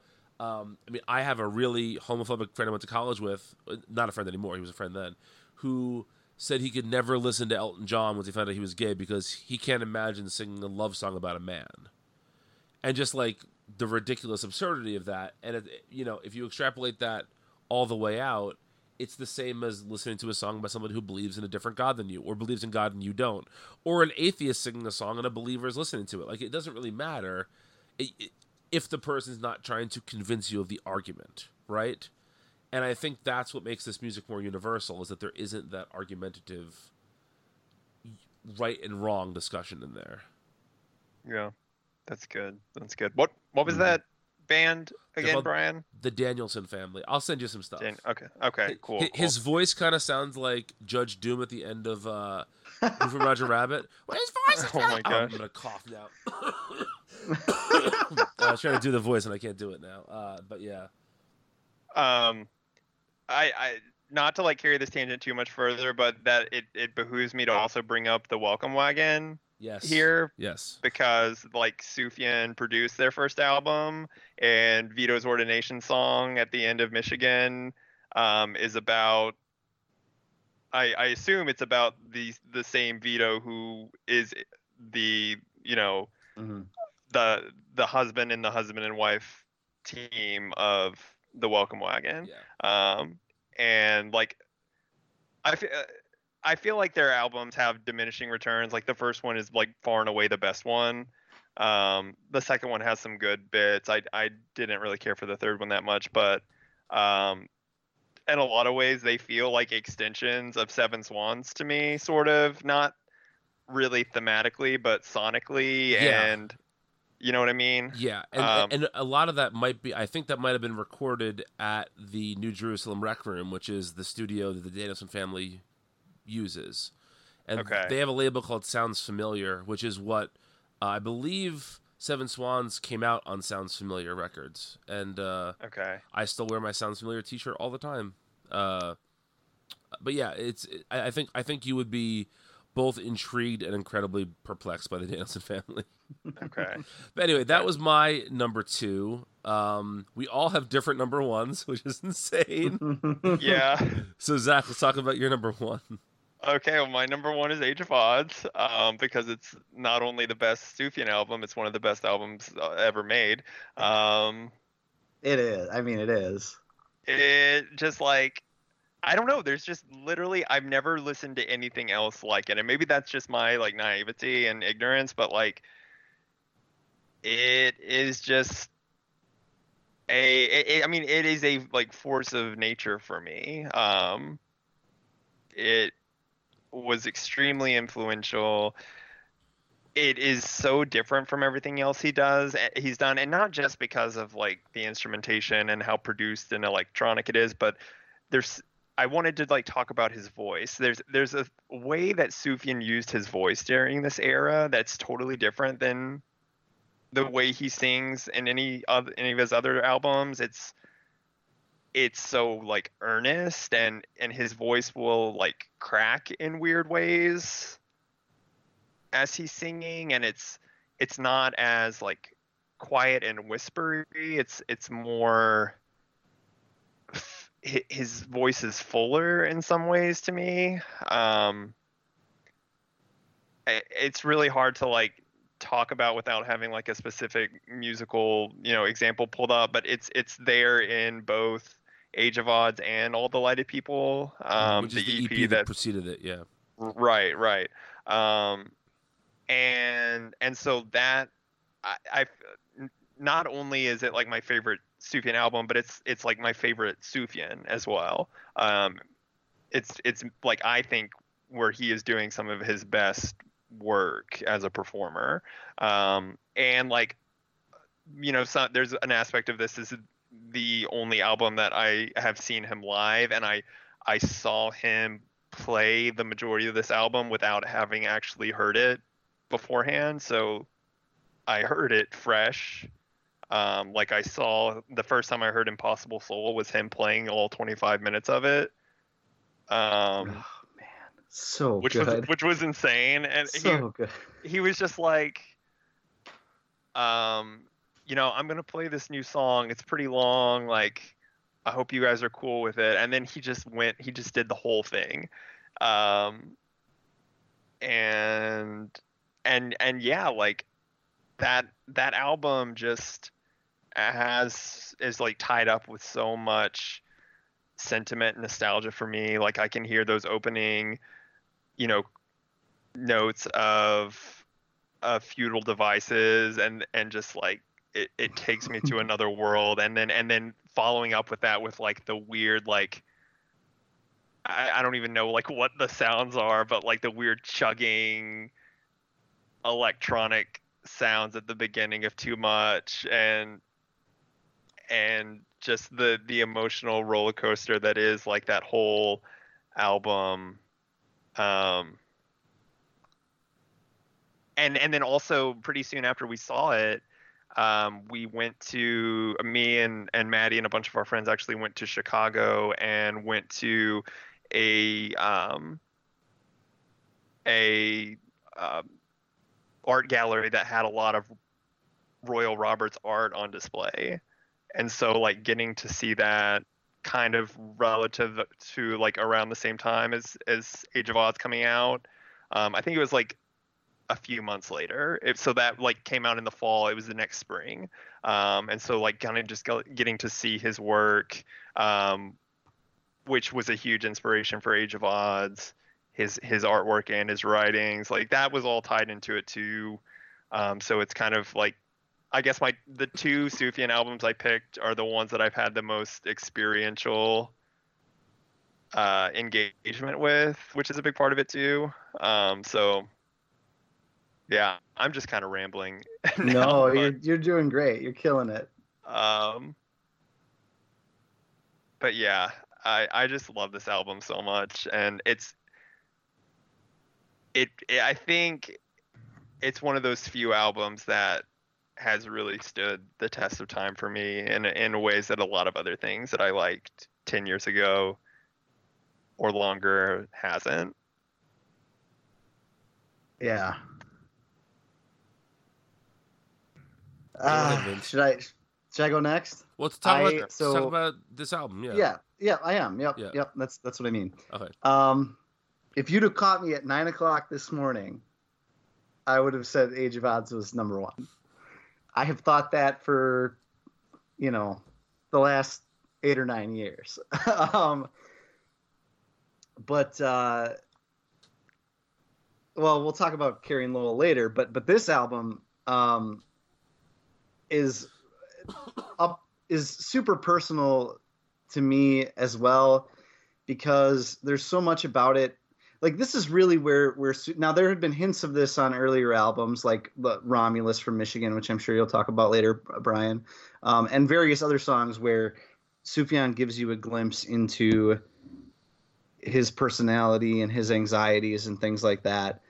But this album is the first album I would say that is 100% about that and in such a way where it's obvious whereas i think like seven swans um obviously the spirituality is is a huge part of of who he is, but it also kind of obscures the personal a little bit in in some way. And again, that's that's for me. That's coming from somebody who doesn't connect with that anymore. You know what I mean?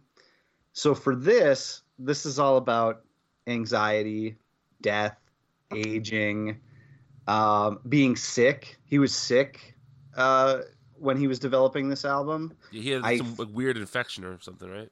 Yeah, I, I believe he was like in a hospital bed for for quite. I don't want to misspeak, but he was sick for a while.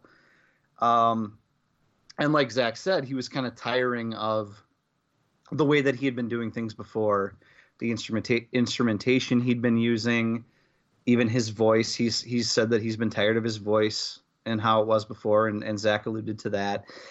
And I I feel that on this album. I feel that anxiety and that anxiousness and and wanting to move and move yourself and maybe become better or I mean one of the songs is called uh, I want to be I want well. to be well. Yeah. which which that oh man that slays me. Um impossible soul is is so indulgent because it's over 25 minutes long but it's one of my favorite sufjan songs. I can i can listen to it over and over again and not get tired of it. There's all these different like measures within it that you know it's like a roller coaster ride. And seeing that performed live was one of like the transformative like live experiences I've ever had because it's so fun. He's running around the stage like the stage is full of like balloons and confetti and a broken up disco ball and Oh, just man. crazy See that shit. that was a completely different Oh, e- experience from mine. Um, but that's interesting. It sounds Yeah. like all of his live performances though are very distinct and unique. But Well, it's- continue. it's Yeah. wild, man. Um, Vesuvius, I think, like I, I would hold Vesuvius up to like John Wayne Gacy Jr. as like one of one of the great indie songs of all time. If if you think about the the lyrical content weighed against like like using Vesuvius as a thematic look into what Sufjan was concerned about around this time. And then you consider like the the musical journey that you go on because at the end it's very much a different song than it is at the beginning. It, it's insanely good. It's like it's so worth getting lost for five and a half minutes to just listen to this song and and get absorbed by it. It's such a great metaphor. Um, and and I think as far as Sufjan is concerned, I again I don't want to put words in his mouth, but I think he really thinks of this album highly when compared to some of his prior work because so we saw Carrie and Lowell live and then we saw Sufjan in New York later that year. And by that time he was done with the Carrie and Lowell tour but he was doing a couple festivals here and there. And we saw him at a festival in New York and he played some of the Carrie and Lowell s- songs alongside Age of Adz songs, but the the feel of the show itself, Carrie and Lowell was this very dark, very moody setup that he had, um, very intentional with the with the dark and the light, and uh, and whereas his Age of Adz stuff is all neon, neon tape and balloons and shit, you know, it's insane. And he went back to that for the look and feel of the stage show. Whereas, I wonder, and not to like, not to butt in here. I wonder Yeah. how much of that is just for a festival audience. That's a more palatable visual thing, and more of a Yeah. sort of festival party-ish atmosphere. c- certainly, certainly that could be the that could be the case. But he clearly favors. Like I, I, I think, I, and he did Impossible Soul there too, um, and I just think like when he says he's sick of like the banjo stuff or whatever, it's not that he's never going to play that music again or that he hates it or whatever. But I think the Age of Adz for him is it was and is like freeing in some ways. I, Oh, I really sure, get that yeah, impression. Yeah. because because then because at this festival he also played Seven Swans and smashed his banjo immediately after it, and then and then never played another banjo song that show. Oh you man. know, um, so he clearly has affection for the for the old music too, but I think he gets more of a kick out of playing Vesuvius and Impossible Soul and Futile Devices and I, to- Walked. All for myself is Oh, yep, yep. Oh man, with Harry Cheston and well rehearsed. yeah, yeah. Oh, great stuff, Brian. Yeah, I mean, I, you- I I don't dislike Yeah. this album. I really don't. Um, it's almost like the best way I can describe my relationship with this album is it almost feels like a record from a different artist, I can yeah, I think you're I can see that, yeah. and I just prefer the other artist. Oh. You know, and that's That's that's fine. That's fine. Yeah. Um, I will say also, like the older I get, the more I like shorter records. Mm. and this borders on insanely long because of Impossible Well, I, Soul. I I hate to tell you that Michigan is only nine minutes shorter. oh, I know, I know it is. I, I know so Do I have a record for you? um, yeah, I mean, uh, and again, I'm not saying that, that that's like a hard and fast rule. I just I tend to go towards shorter stuff, but I feel like with Michigan also, there's there's more. Uh, well, I'll save that for the Michigan discussion. Um, save it. Yeah. yeah but, the, but you know i i guess also i wasn't connecting as much when i first heard this i listened to it once and didn't listen to it again for like five or six years um i just felt like nope not for me cool let's move on and i was already kind of growing tired i had mentioned like i think the avalanche was like the end of my active engagement with like being a super fan of Sufjan stuff, you know. So I, I was already sort of on the way out, and, and I have to say I was over the course of his career, I've been turned off sometimes by how, um, how can I say this? I'm trying not to sound like an old punk rock guy, but how careerist he is in some things, like how he definitely like invented the 50 States Project as like a promotional thing. And how uh like you know the stage show for Age of Adz and all the neon that is just so over the top and so like uh i don't know it just it feels to me like his songs can be so personal and so true to who he is. And i feel like every other aspect of his public persona is so fake I mean, Yeah, even the, wear well- the way he wears his stupid fucking hats, like you know, it's just so fake. And uh, and so, and again, like he doesn't owe me anything, right? Like, he doesn't. No. But, but can I can I push back on that just a little bit? Sure. I also think he just has a weird sense of humor oh, that sure. Yeah. that that Yeah, like that it's peop, that Gen Pop does not get, and like with the Fifty States Project, like yes, he said that and made it sound serious and and kind of drag people along, but at a certain point, you, you knew that it was just kind of a joke, and I think he got a kick out of it that Sure. most people didn't read it that way. Sure, but like you know, I, I just it always bugged me that you listen to these these songs by somebody who's pouring their heart out, and then all of his press photos is him looking off into the distance like a goon. Like you know, that stuff just just bothers me. Um, uh, Uh-huh. no, I don't know how I don't know how, how else to to deal with pouring your soul out and for everyone to hear other than to just act like a goon. Just look normal. I don't know. Be, but anyway, um, He doesn't know what to do with his hands, Brian. yeah. none of us do, to be fair. But uh, I mean, how how how do you perform unless you're wearing angel wings? And yeah. um, but yeah, so you know, I, I I think that this just further like in in the narrative in my head at the time, this furthered the fake Sufjan, where I wanted to hear more of the real Sufjan. And so I wasn't like mad about it. I just thought like, oh, this this is what he's doing now, and this isn't my thing. So I'm gonna move on from it. When I came back to it, I found that I liked a lot of this. Um, but as I said before, this just this does not to me this does not highlight his strengths as well as his other things do. It's not a bad album. It's just not. that's interesting. Yeah. Yeah. I guess I mean like I think I like fundamentally disagree with you because I feel like this is him at his most earnest and his most raw and open. Carrie and Lowell, man, come on. I mean, it's it's but it's like it's more subdued. Like I I see like maybe this is just like how I respond to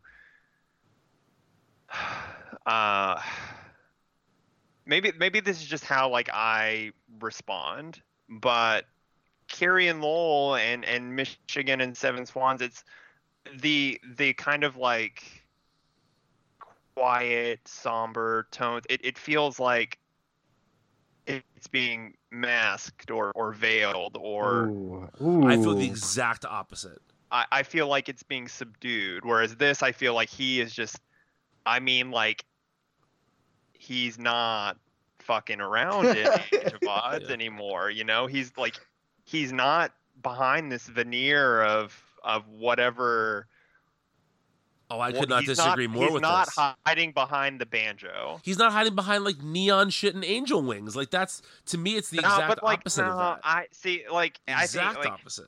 it's so much there is so much like it's so much richer the like depth of it, it's just all there and like it is like this hodgepodge and this like hot mess because he's just like putting it all out there um, whereas i feel like his other albums is like it's more restrained yes he is like talking about very dark and complex things but it's detached to me like I feel the I, I feel the 100 percent polar Oh, well, opposite of how you I mean that's this. that's fine, but that's like that's just how I feel. Like it doesn't feel.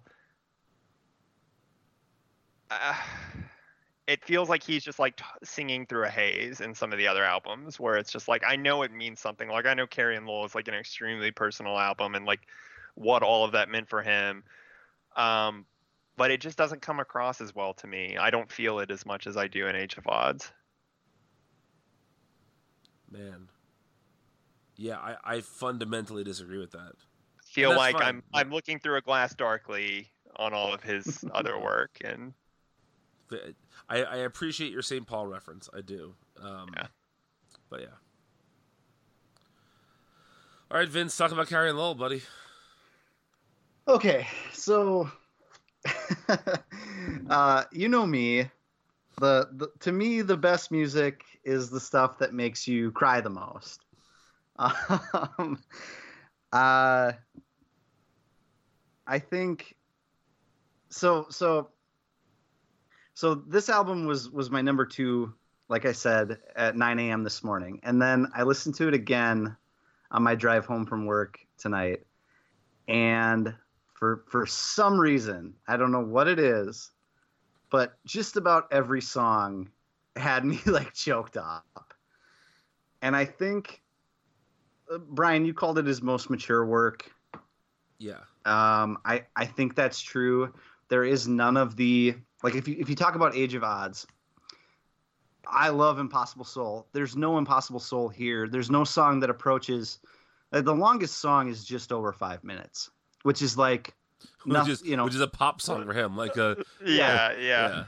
exactly. And and the thing about it is that I love those indulgent songs. I love Impossible Soul. I love Vito's Ordination. I love Come On Feel the Illinois. Like usually those long songs uh, with a lot of repetition in them and different different um, ebbs and flows to them. That's what I like about Sufjan. But I listen to this album and every single song is so nakedly personal. It's the first time where like on Age of Adz, he's he's skirting around the edges. He's telling you all this stuff about his psyche, and and you can you can glean new stuff from it. You know, the more you listen to it.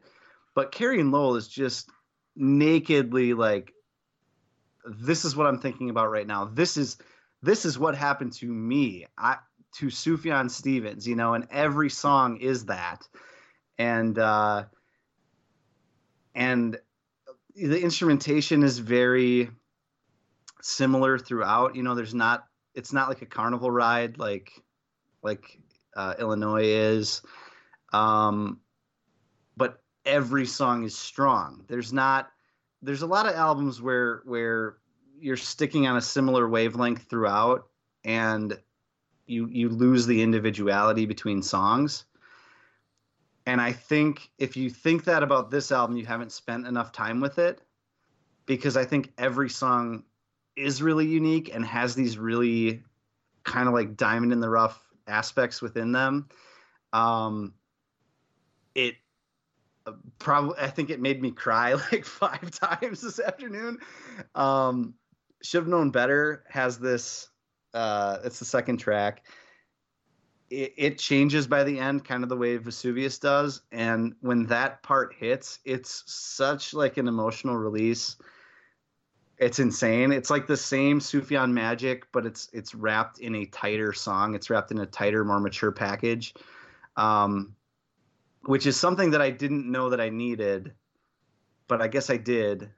And and also also what it kind of what it's about is about this like fraught relationship with his mother, right? And so if you have anybody in your life where like you love them and you think about them a lot, but you have this maybe estranged or, or weird relationship with them, there's so much here that hits on that and hits on what it's like to to be a kid and see things one way and then grow up and see them another way or grow apart from somebody and try to try to deal with the fact that you're you're never going to shake aspects of that um, but also you need to move on and it's just and then and then like we said it's by far his shortest studio album i think at 43 minutes uh, it's just such a tight package you can absorb in, in one sitting as opposed to some of these other albums. And I just, for whatever reason, today I just really needed that, and I felt really comfortable saying like, no, you know what, this is this is my favorite. If I wanted to listen to a Sufjan Stevens albums to Sufjan Stevens album today, this is what I would sit down and listen to for so many reasons. And uh, man, and and I will say this when I saw it live, there were a couple songs that he adds a little bit of bullshit to at the end, and it so works. Which is like like uh, Fourth of July at the end of Fourth of July, and I think Blue Bucket of Gold. He he does this like uh, this really long droning thing that he and and and he there's these strobe lights that hit and it makes you feel like you're gonna die and and and the part of the lyrics in fourth of july is that we're all gonna die Right. which is true. And that part, he just he hits you with the strobe lights and the droning and the the we're all gonna die thing over and over again, and and you feel like you're ascending. it's it's it was the most insane thing I've ever seen. It's like my wife's favorite concert we've ever been to. Um, it was something else. So so yeah, this this album blew me away today, and it, it blew me away the first time I listened to it, and and uh, I, I think it's just the best now. I know now I'm gushing. Now I sound like Zach. Well, we all have to gush some. Uh, Brian, you want to go first? Sure, I I can talk about this. So, um, you know, What what, what number was this for you, uh, Brian? this was number three for me. But again, this in Illinois could have been three and four. They could they could have switched uh, pretty Sure, easily. sure. Um, so this, this, was my four. So Okay. yeah. Yeah, so it's very similar there. Um, first of all, when I when I first heard this album, I thought it was like absolutely gorgeous and and brilliant, and it really stuck with me. Then my dad got diagnosed with terminal cancer, Uh, and you know, I, I I have a I had a much much better relationship with my dad than Sufjan did with his mother, and I'm not comparing anything. My father and I had very few arguments, uh, some tense moments, but you know we were, were very very close, and just but just hearing the sort of the the mourning and the grief and the the dealing with with the death of a parent has made this album change a lot for me uh, in good and bad ways. I can't really enjoy it in the same way I did before. And it, it's funny to think of enjoying this album. It's like there's that scene in The Naked Gun where they walk out of platoon and they're laughing. You know, it's like you know, it's it's it's kind of hard to, to to have like to say you you enjoy listening to somebody like pour their heart out on, on you know about about this this person they love but have a complicated relationship with dying you know it, it's it's tough to listen to um, but my relationship has changed with it a lot be, because of that um, and I actually have not until we did this, I had not listened to it since my dad died because I did not want to sort of deal with that just yet. Um, and so in that way, the album is is really really intense and, and has a very specific place in my life. Um, but uh, I'm I'm going to try and talk about it without that as a part of it. Um, which is that I think that this is like one of the things that that you hear a lot from musicians as they get older is just like they start to pare things down to a smaller size at a certain point and they realize like oh you don't need to do as much. Like so sometimes simplicity is more effective than bombast. And to me this is to me this versus Age of Adz is simplicity versus bombast. And i think that the songs sing out better here. And this isn't like the banjo trumpet show like so much of his other stuff is. This is you know guitar voice and a little bit of electronics but i think that these songs just they just to me are so much more memorable and hit me in such a different way than the Age of Adz songs do uh, because of this presentation. That said uh, a lot of the vocals on this album were recorded onto his iphone and i don't love the sound of that. Um, i think it's a very specific choice and i know why he made it but you know it, it's not it's not a perfect sonic album or anything like that.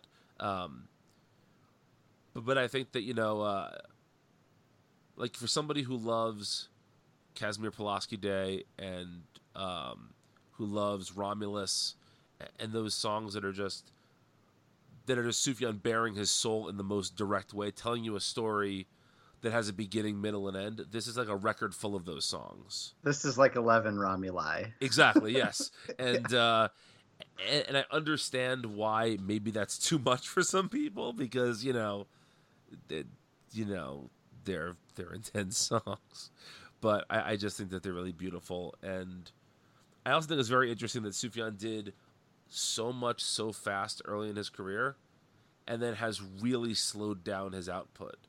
And has taken his time. Like Age of Adz is 2010, Carrie and Lowell's 2015 and you know we haven't heard much about a new solo record since. Well, I was gonna say it's been e- since Illinois. It's It's been been every five years. Right? Yeah. Um, So I. So next don't year- know. yeah. Um, uh, next year, Wisconsin. Uh, but you- but you know like uh, it, it's just fascinating because five years is a lifetime in the in like the music world, right? Mhm. and Mhm. to to go away and then reinvent yourself each time like it definitely gives yourself it it definitely gives you an opportunity to reinvent yourself because it's just been so long since you've done something else that you can do that you know? um but yeah i um i also think that this album could not have been made without the Age of Adz before it and that in, in a way the Age of Adz sort of cleared the deck for him and said okay you can do anything you want to now you don't have you're not constrained by the banjo and the trumpet and all of that you know uh, and i'm really interested to see what the next step he takes is after this Yeah. Yeah, for sure. I can't imagine. zach yes. So um, I don't know.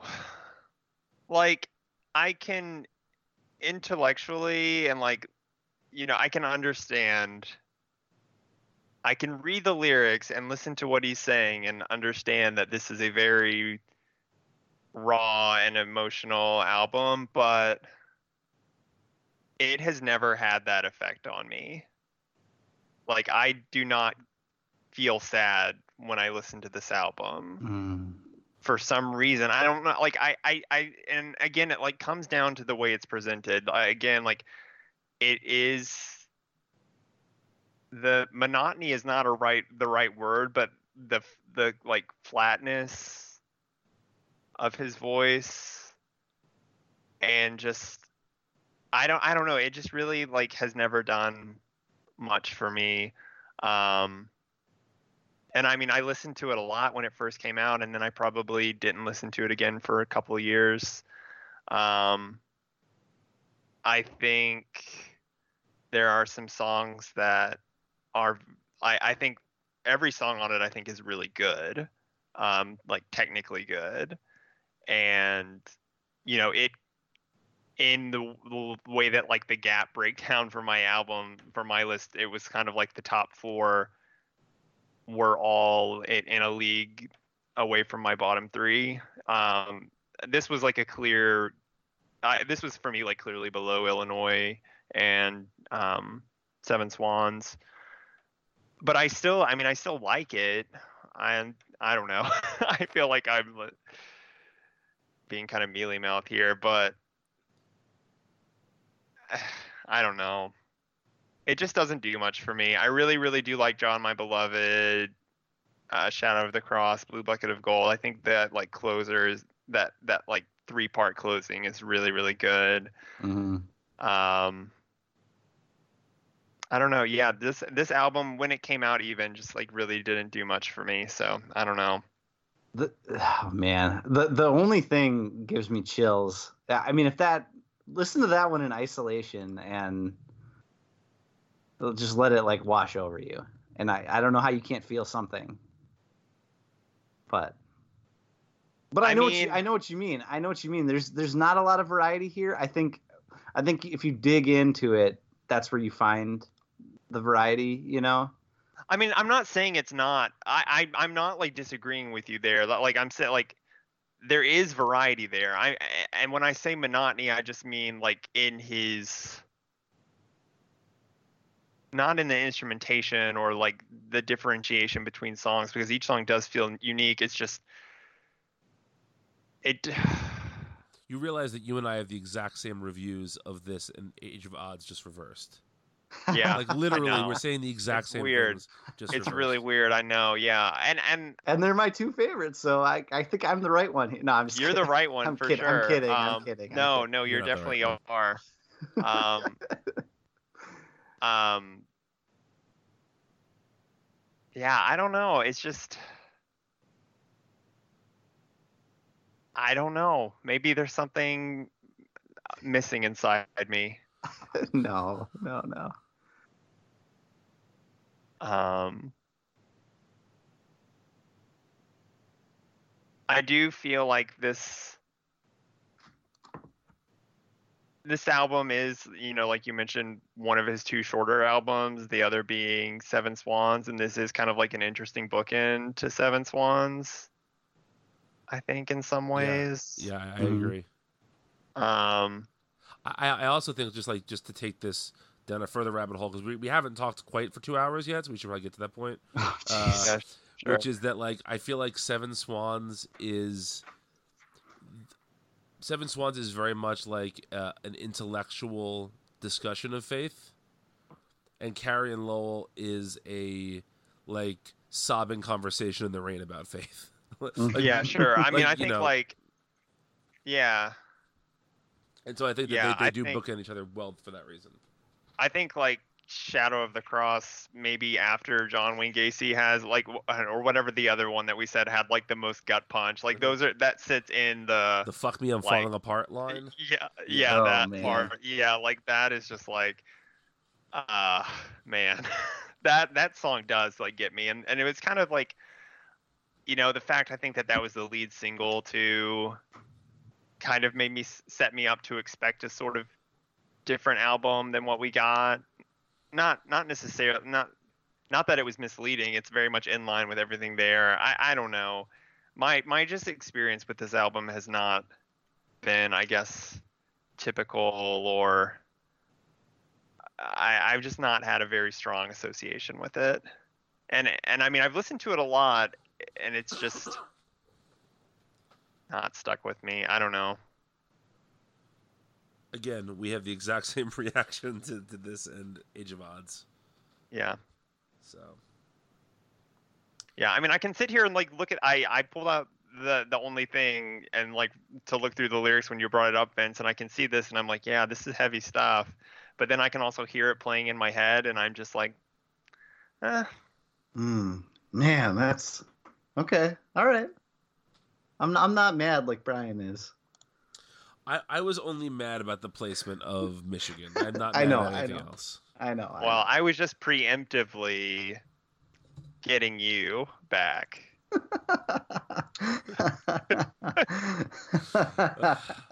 This is truly 40 chess going on right here.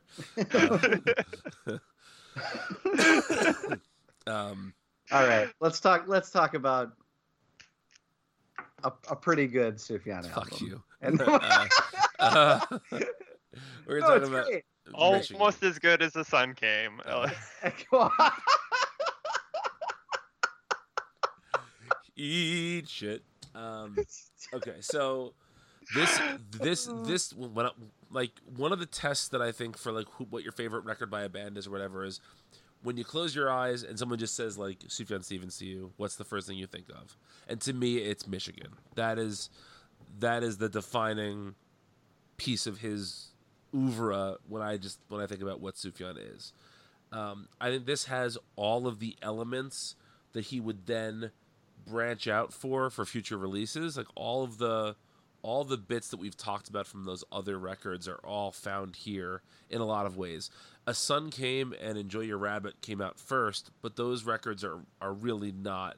To me, those don't feel like albums. Those feel like like Enjoy Your Rabbit's like a weird little project. A Sun Came seems like a collection of stuff he had recorded, but this is the first album album he made. This is the the record that has a beginning, middle, and end that has a theme that carries throughout it. Um, and you know, th- there's a lot of there's a lot on this album that is, I think, uh, like now cliche Sufjan stuff, right? Like the like the the banjo and uh, the sort of the sort of the way that the, the backing vocals work on a lot of these songs, and even like the mallet percussion on something like Tekam, is it Tahquamenon Falls, whatever however that was pronounced. Um, like all those elements do pop up in other records and all of that, and I and I think it's easy to forget how unique this was when it first came out because we're just used to it now. But when I first heard this, I had literally never heard anything like this before there were there were elements of folk music and obviously like indie rock, but also just like there's a certain Broadway theatricality to some of it, and there's uh sort of hints of the avant-garde, and there is like I don't think that there's a, a connection to praise music, but I think there's certainly a connection to like the the Jesus music and folk music and sort of folk church music of the 60s and 70s very much found in here. It's a synthesis of a lot of things that I happen to like in one in one place, um, and I just think it's gorgeous. I th- I think it's lovely, and it is long. And the back half of the album can be a lot if you're if you're sort of not really focusing on everything. You know, like you get that. What's the song called? Um, the Oh God, Where Are You Now, which I love, but it's nine and a half minutes long and it's not Impossible Soul, which has like ten movements within it. Right? It's Mhm. it's it's a lot of the same for nine and a half minutes, but it's really beautiful. And um, yeah, this is this is the definitive Sufjan Stevens record. If someone asked me like what's Sufjan Stevens all about, this is still the record I would give them. Uh, and like I said, you know, it, it hit me. I got this. I can. I want to say the album arrived in the mail in something like February or March of 2004. I think it was. I think it was February. I, think Erin just just come to visit. She was living in California for a year, and uh, she had come to visit me for a long weekend when I was a senior in college. And I think I just dropped her off at the airport, and like came home to find this album waiting for me. And so it will always remind me of that last semester of college and trying to figure out what I'm going to do with my life and all of that. And uh, yeah, it's super important to me personally. And You know, that's very interesting, Brian, because Age of Adz also came out during my last year of college. oh, really? Yeah. So Oh, okay. That is that interesting. that's that is very interesting. Uh, I'll also say that Zach, I can't believe Romulus doesn't make you feel anything. I mean, maybe I just need to give it another shot. I I'm telling you like I think so I my experience with music is weird because the songs that stick with me the longest, I think, are the ones that are very deep lyrically or, or or I associate with lyrically, but I will usually not get to those songs unless they intrigue me or attract me sonically first. And so it's like a it's like a bird or like a hurdle I have to get over first. And I think I honestly think that's like the issue with Carrie and Lowell for me, and probably to some degree Michigan as well. Um, is just that I don't find it interesting enough to listen to, and if I don't have that part first, it's just harder for me to connect with it in any way.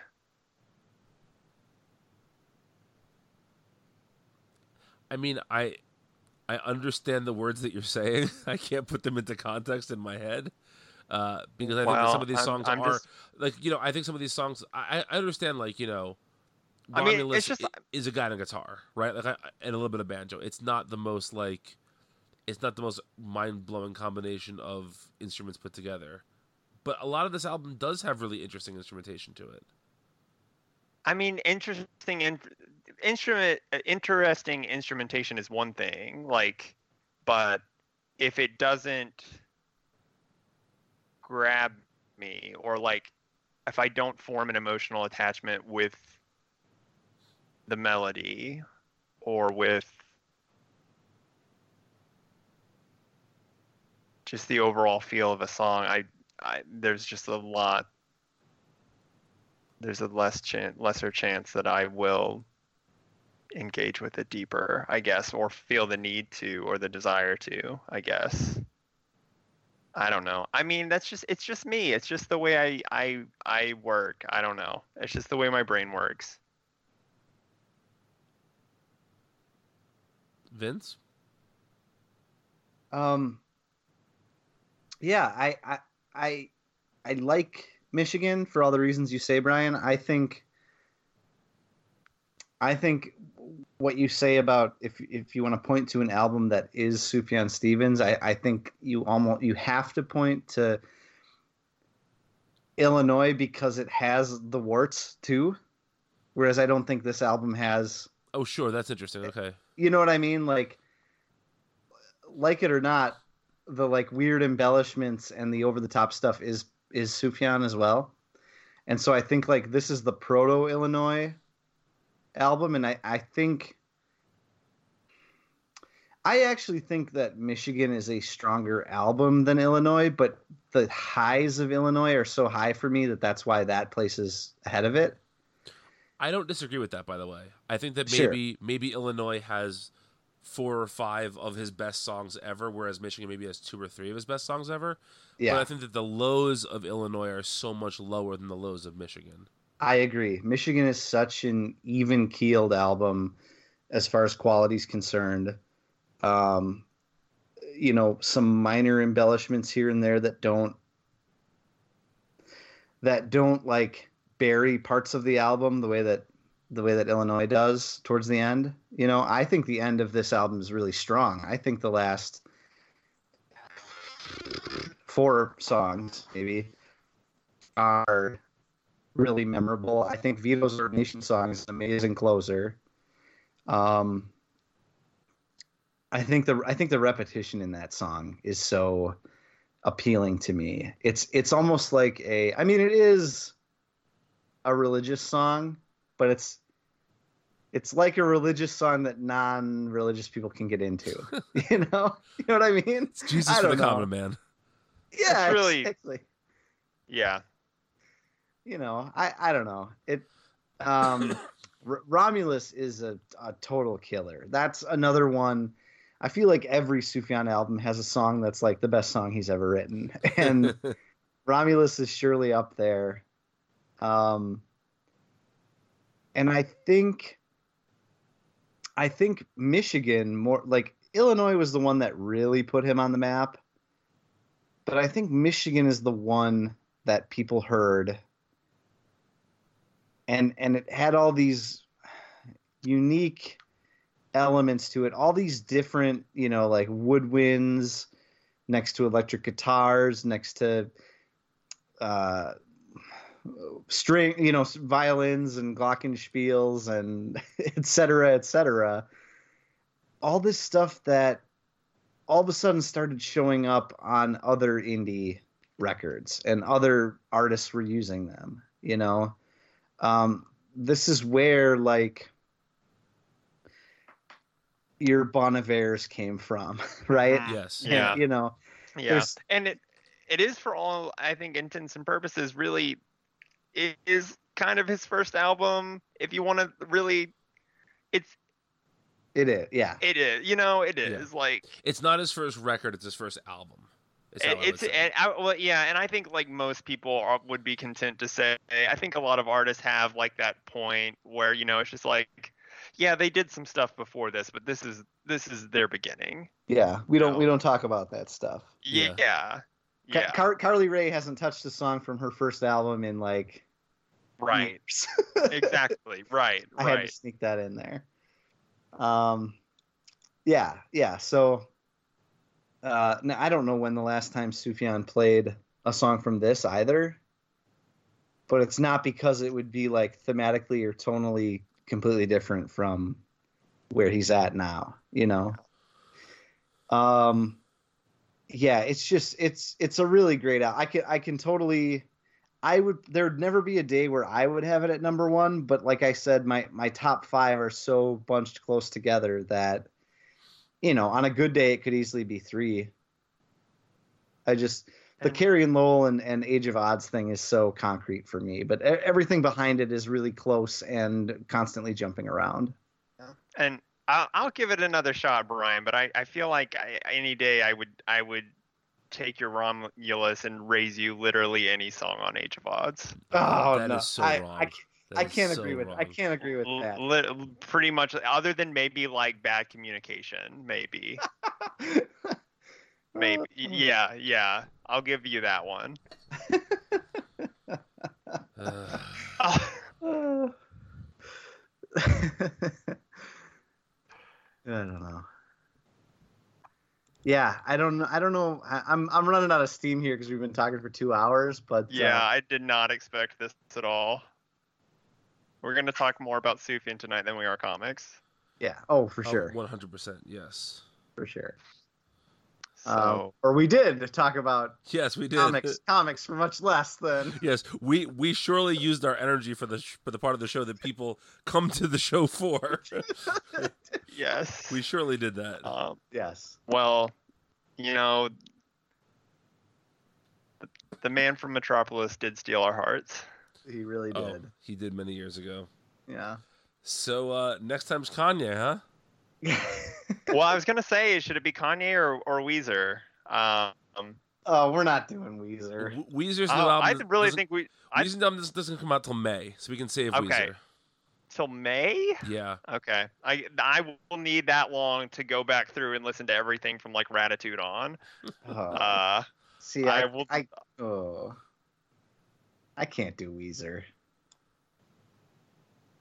You, you I'm, can guys- do Weezer. I'm, I'm guys tempted can do to do it. I'm tempted to do it. You can do Weezer, Vince. You can do it.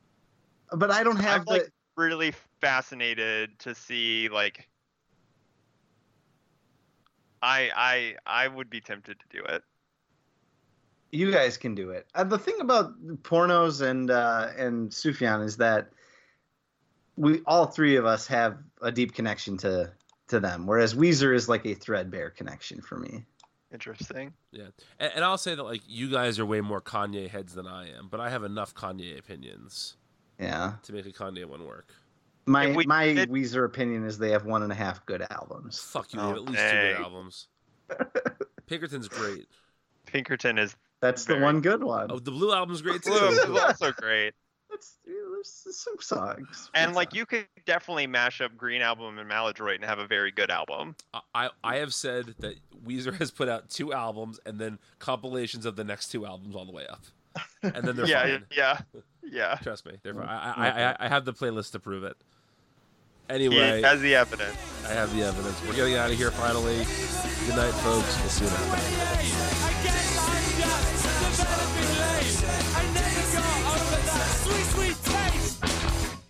I'm uh, I have I'm wearing a, an entire uh, tear off bodysuit so that I can become as nude and red and mad as fast as possible when you when you give your opinion on that.